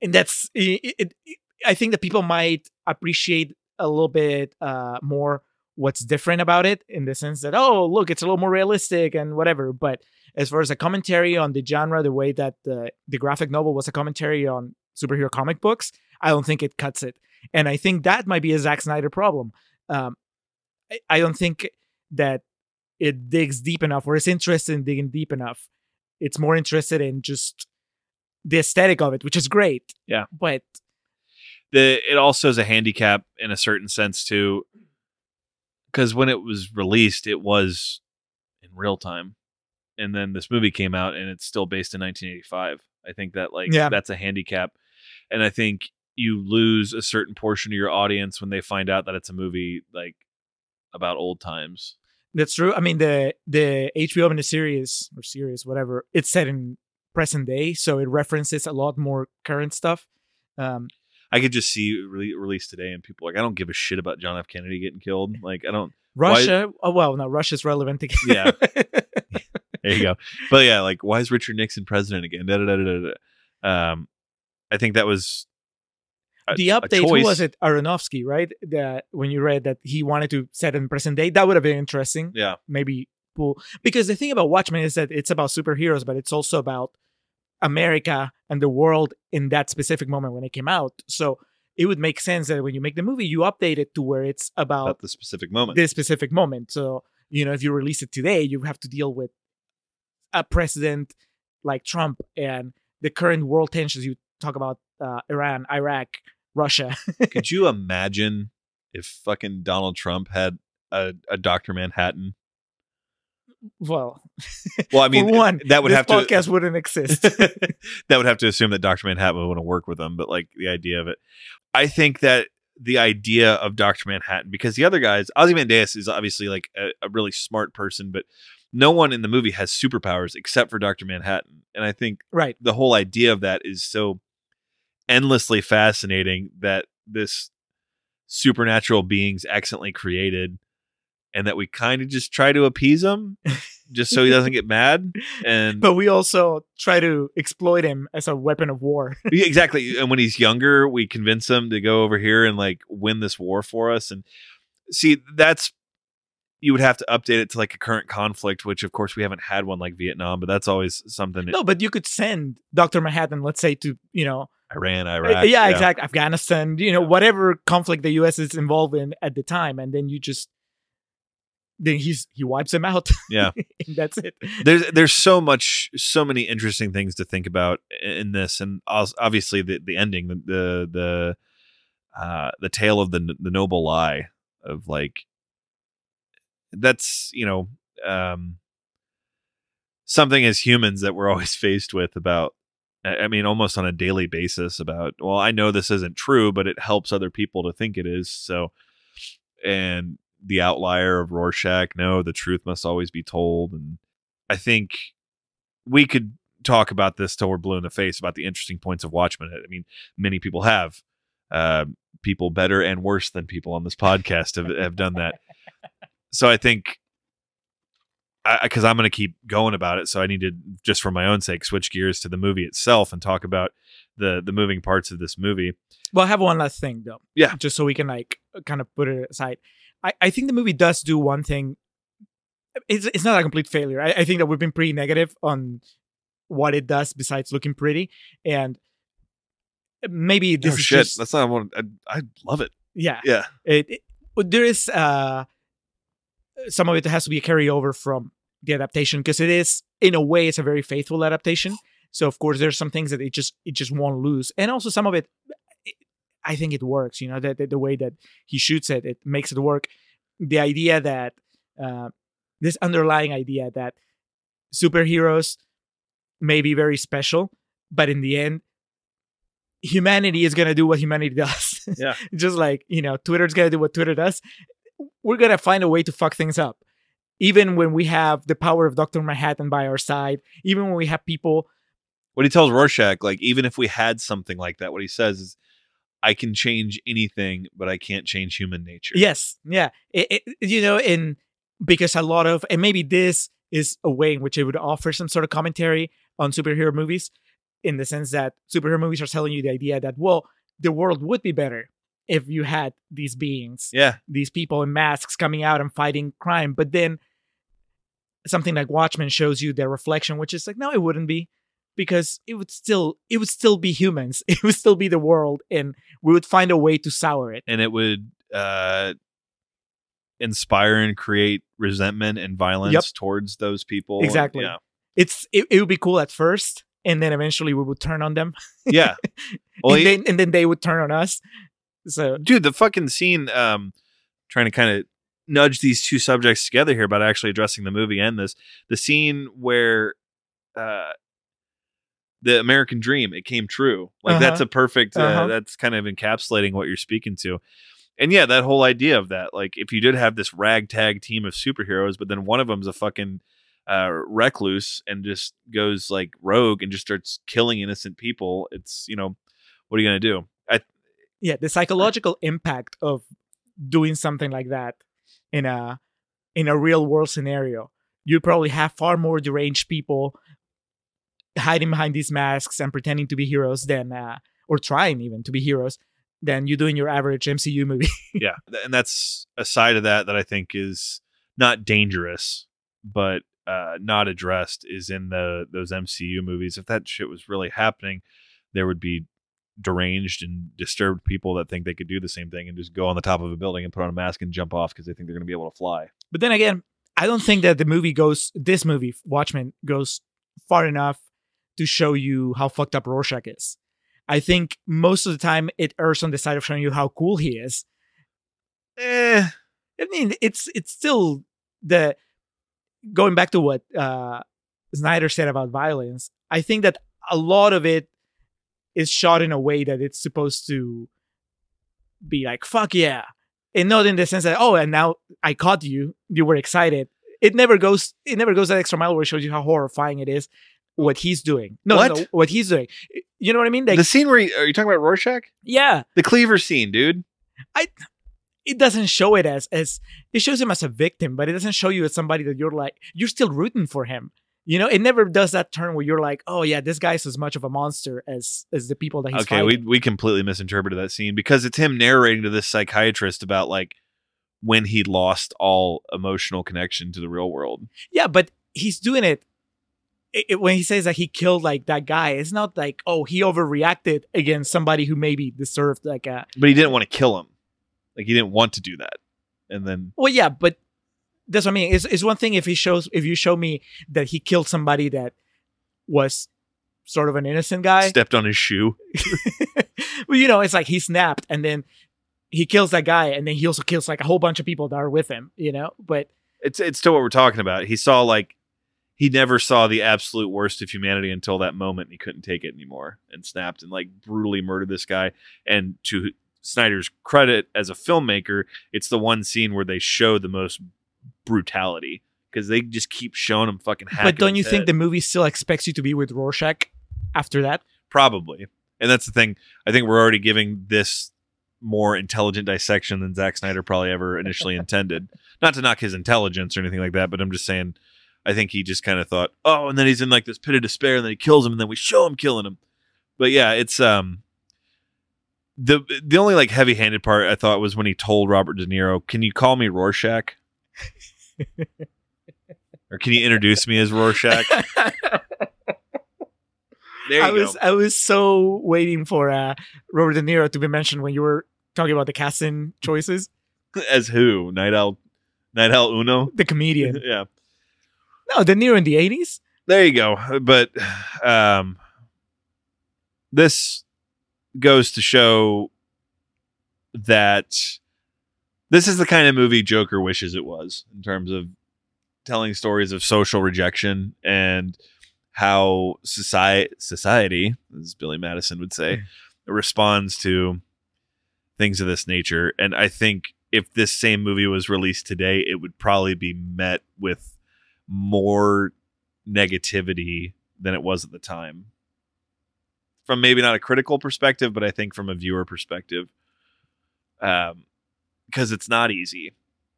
It's like uh, this conversation we're having about it right now. This it's not an easy movie. I think maybe critics. Yeah, I think critics would be maybe nicer to it, and the audiences wouldn't. Yeah. Oh, but I don't know, man. I I think that, like I said, it all depends. I think all the people that are burned out on superhero movies would welcome it. Yeah, and and I think that's probably it's a. That, I don't really think that had anything to do with my enjoyment of watching it again, but I think it's.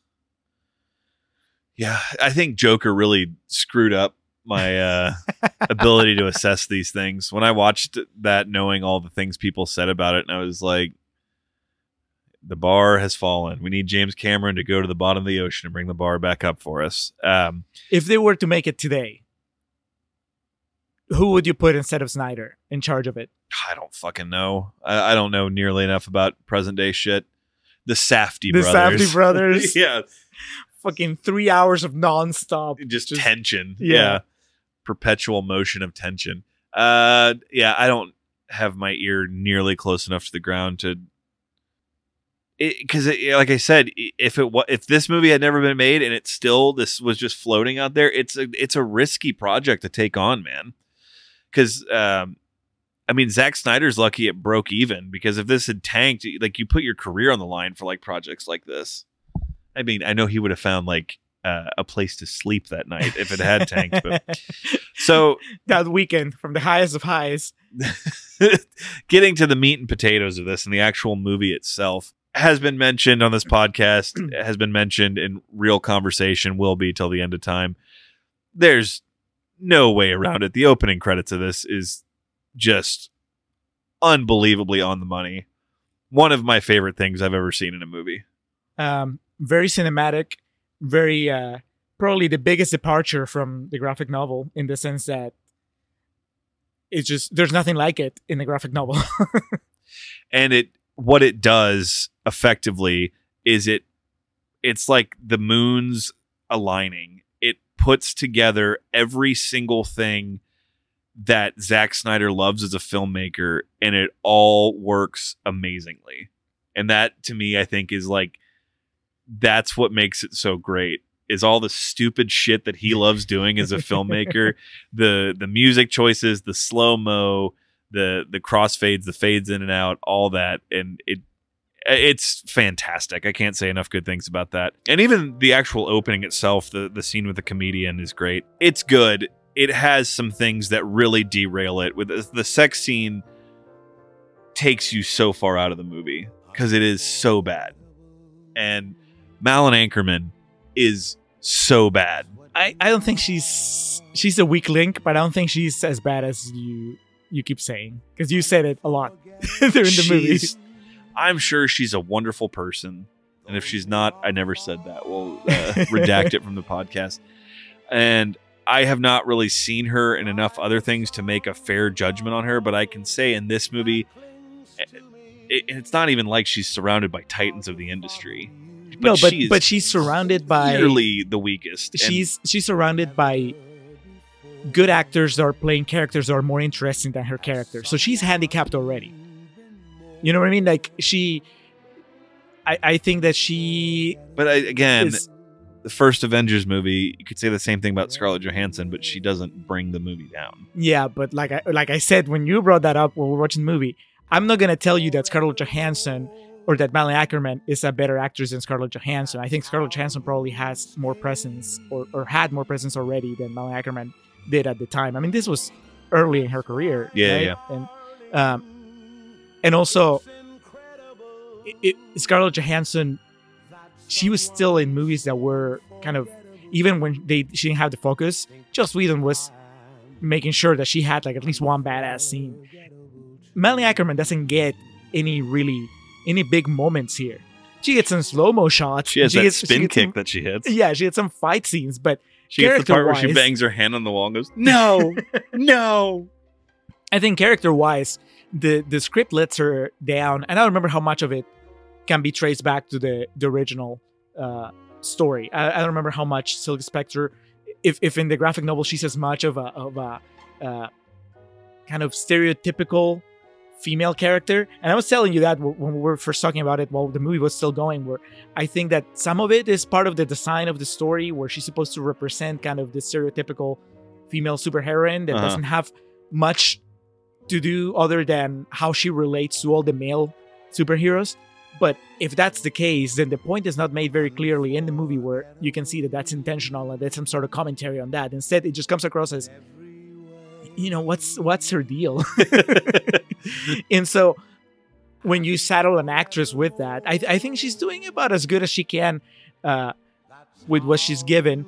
Uh, a more seasoned actress might have been able to just wring some more juice out of that, but but not a whole lot more. I mean, there's nothing interesting about her character, even though potentially there should be, right? She's dating Superman, Yeah, but all she does is basically go find a different guy. a far less uh, interesting guy. Yeah. Speaking of who, Patrick Wilson's great. I don't think we've ever said a bad word about him on the podcast. Um, Jackie Earle Haley as Rorschach. I think he hams it up in some aspects, but I mean, I He has to. You have to for that. Um, Billy Crudup. I mean, like we talked about. I mean, he's got that audible chocolate of a voice that just kind of serenades you throughout the movie. How do Yeah, you feel about the constant blue nudity? I was. It doesn't bother me. I, I hardly you, ever notice. I will it. say, if you went into this movie having not read that, it probably will take you for a loop. You'll be like, uh, what? But again, it's to that point of um, we did a movie recently. I can't remember who it was, but I talked about if I looked like that, I would never wear clothes. So might have been um Batista in Avengers because he never has a shirt on in that movie. Speaking of that, though, I, one of the biggest compliments I can give this is it's three hours, and like I said, it almost feels rushed. It, the story is so immersive and so expanded that it it really feels like it necessitates three hours, unlike um Endgame. I thought. No, I'm any- not. You didn't have any emotional manipulation in the second hour No. to really the entire second hour. So uh, yeah, before a hit's put out on me, I'm not saying this is a better movie than Endgame. I'm just saying like I felt the three hour runtime was absolutely warranted in this. And then uh, one of the big things we got to hit on the changing of the ending.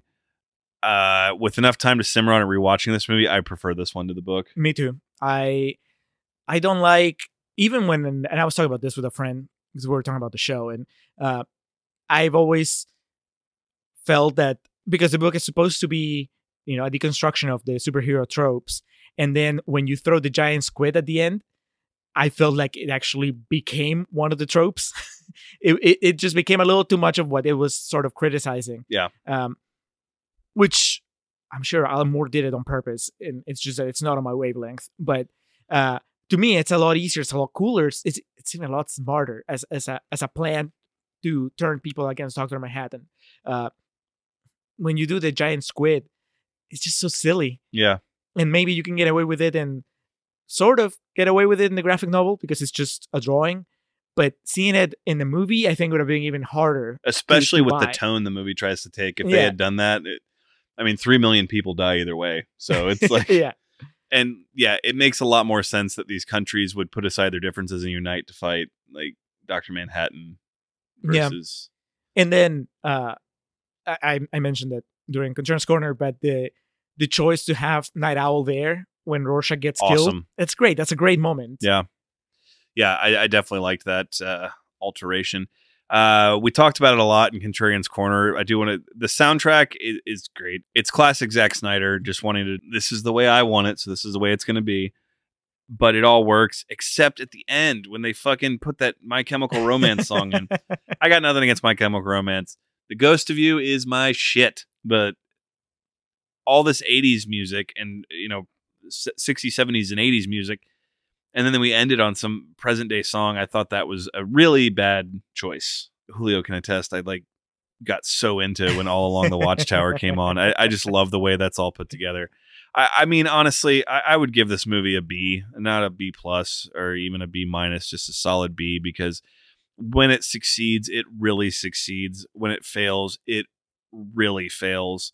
But and it it swings for the fences. I think that um, I think it was maybe at the end of the Avengers episode that you mentioned that this movie kind of fails for th- things that the MCU would never try, yes, and um, you can definitely see that. I mean, for better or for worse, they were just going for it. and that's why I go with the B thing of like the things it fails at, with the exception of the sex scene. We keep harping on it. If you've seen this movie, you know how bad it is. Uh, but the other things it kind of fails at are really, and I go back to that word, ambitious. It's it's a really ambitious movie. I think there, as a fan of the book, I think there are some things that you'll be met with frustration over, like wanting it to be a little bit different. But I think it for the time it came out and what we were given, it, it's about as much as you could have hoped for uh, to still hold true some of the spirit of the book. um, I told you I had a, a Watchmen story before it came out. My friend, one of my friends, I remember mentioned that I don't know how he had gotten to some sort of special screening where before the movie played, they introduced two different clips because Star Trek, the J.J. Abrams Star Yeah. Trek, came out the same year, and so one was J.J. Abrams introducing a clip from Star Trek, Nice. and one was Zack Snyder introducing a clip from Watchmen. And so, I, my according to my friend, the J.J. Abrams clip, you know, uh, Abrams introduction, he's just relaxed. He's just, hey guys, I'm gonna show you this about Star Trek, blah, blah, blah. and they show I don't know which scene from Star Trek, and then Zack Snyder comes on and he's sweating and he looks really nervous, and he he doesn't look anywhere near as comfortable as Abrams. And then they show, I think he said they show the the prison break scene, which is kind of a weak scene. yeah. Um, it's just standard action. There's no character to it, and uh, and so even from then, my friend was telling me he he was like, ah, yeah, I think Snyder knows that that his movie might not be a hit. Uh, Interesting.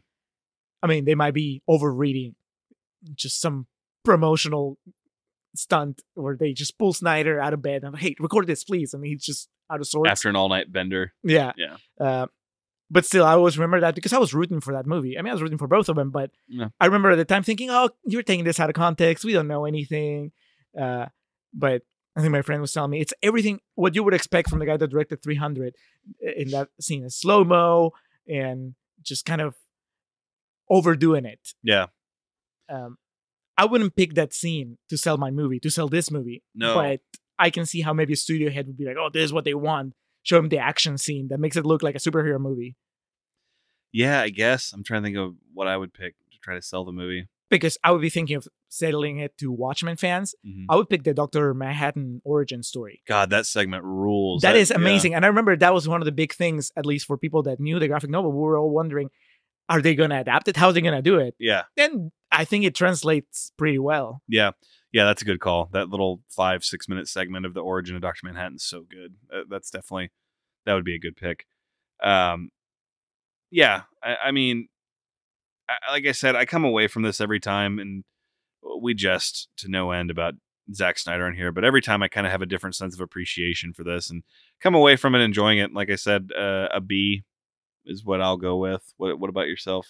Four stars, maybe four and a half. I don't know. I haven't decided.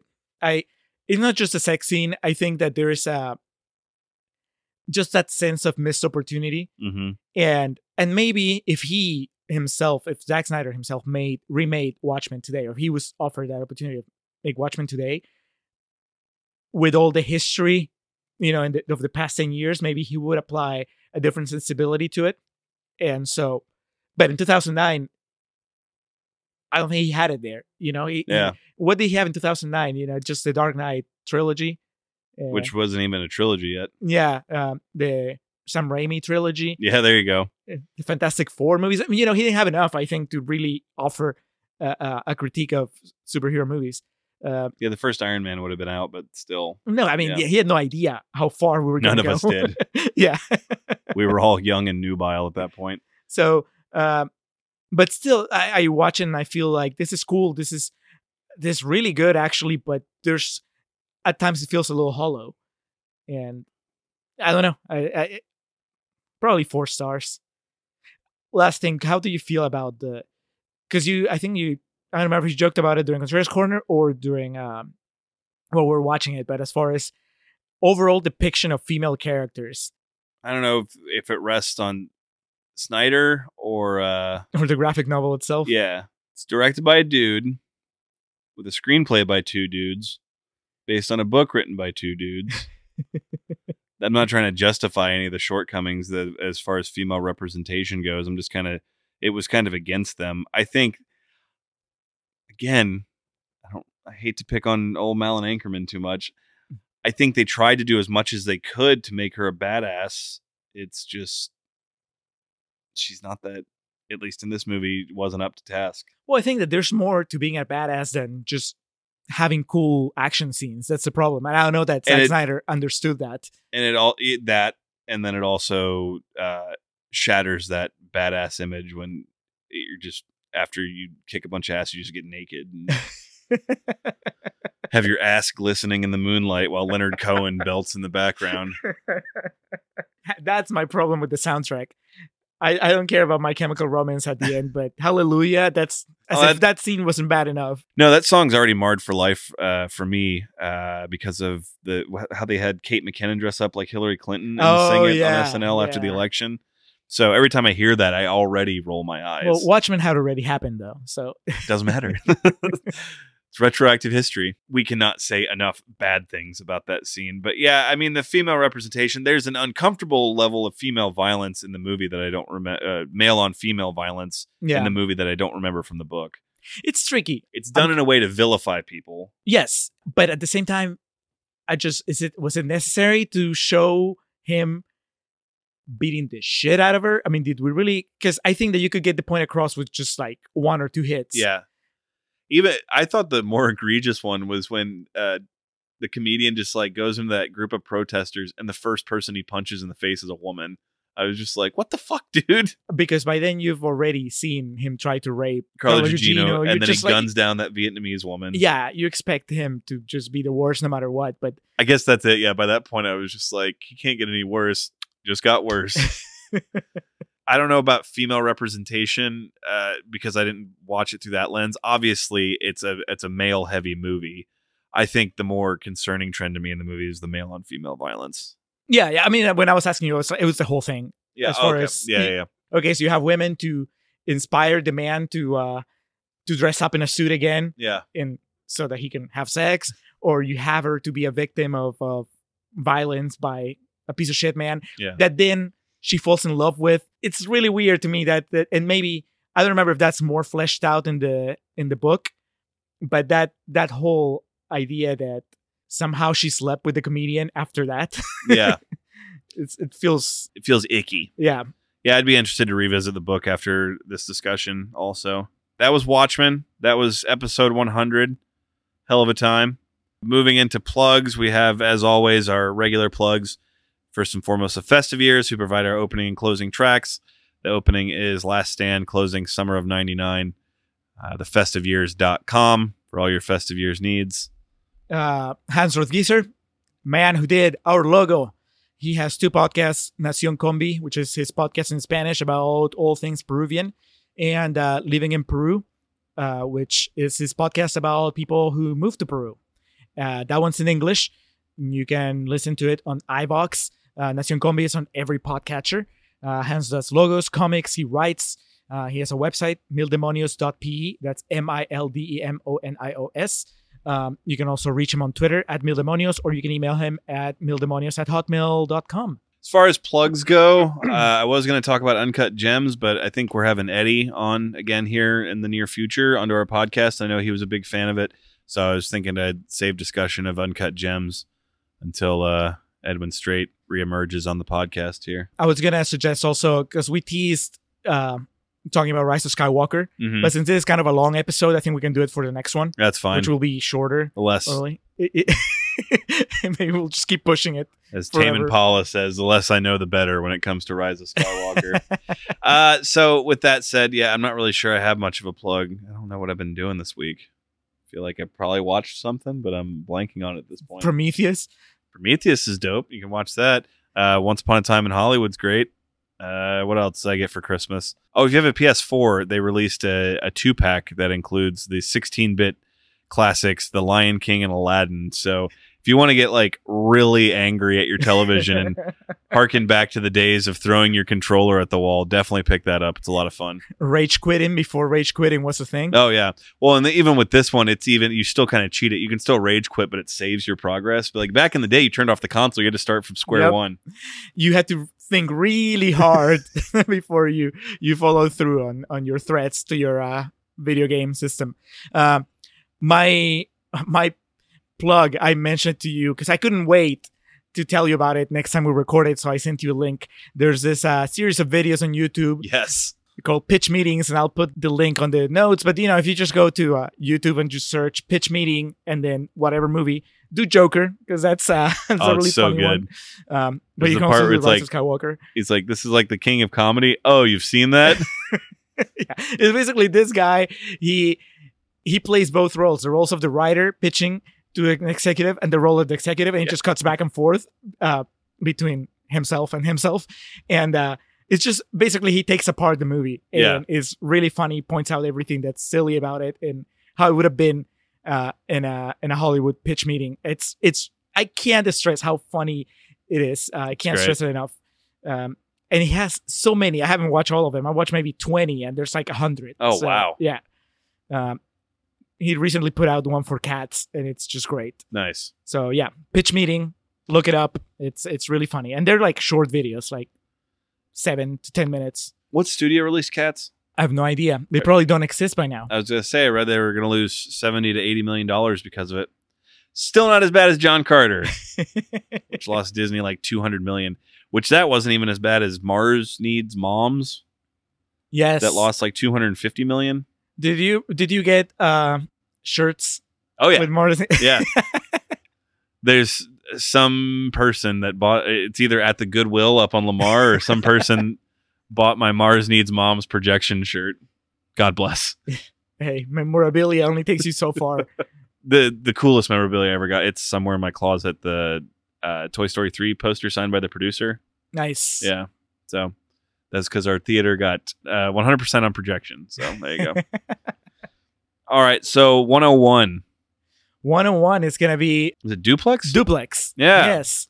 A uh, listener request. yeah, friend of the podcast, Steve, not Um, Doctor Death. Steve so Williams. originally we had planned before we did uh 101 just to close January we are gonna have the Terminator bonus episode. yes, But it's we need to reschedule it because Chaz lives in Australia and he will kill us if we do the episode without him. So we're gonna record that a couple weeks from now. uh, which one is it? Synergy, which is the one that I have to watch. Genisys. Okay, So no, I think Genisys will watch together. okay. And, but it's up to you to to catch up on the other four, like refresh your memory. Oh, I got Terminator 2 and 3 up here, man. That's Terminator 1. What am I talking about? The first three. Yeah, I love those movies. Salvation, you're gonna have to watch on your own. We'll see. I think my sister owns it. It Really? Up on her I'm shelf. gonna say yeah. you can borrow my Blu-ray.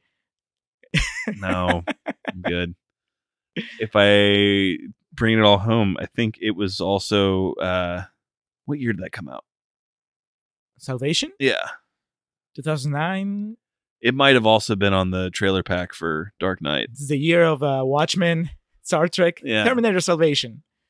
Because I remember the trailer had the awesome like fade in the the the reverb. The Another great trailer. Oh God, take me back.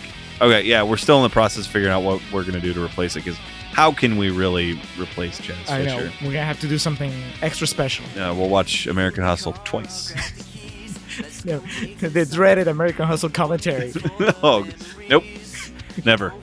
All right, that was episode 100. If this is your first or 100th time listening to Contrarians, we appreciate you all the same.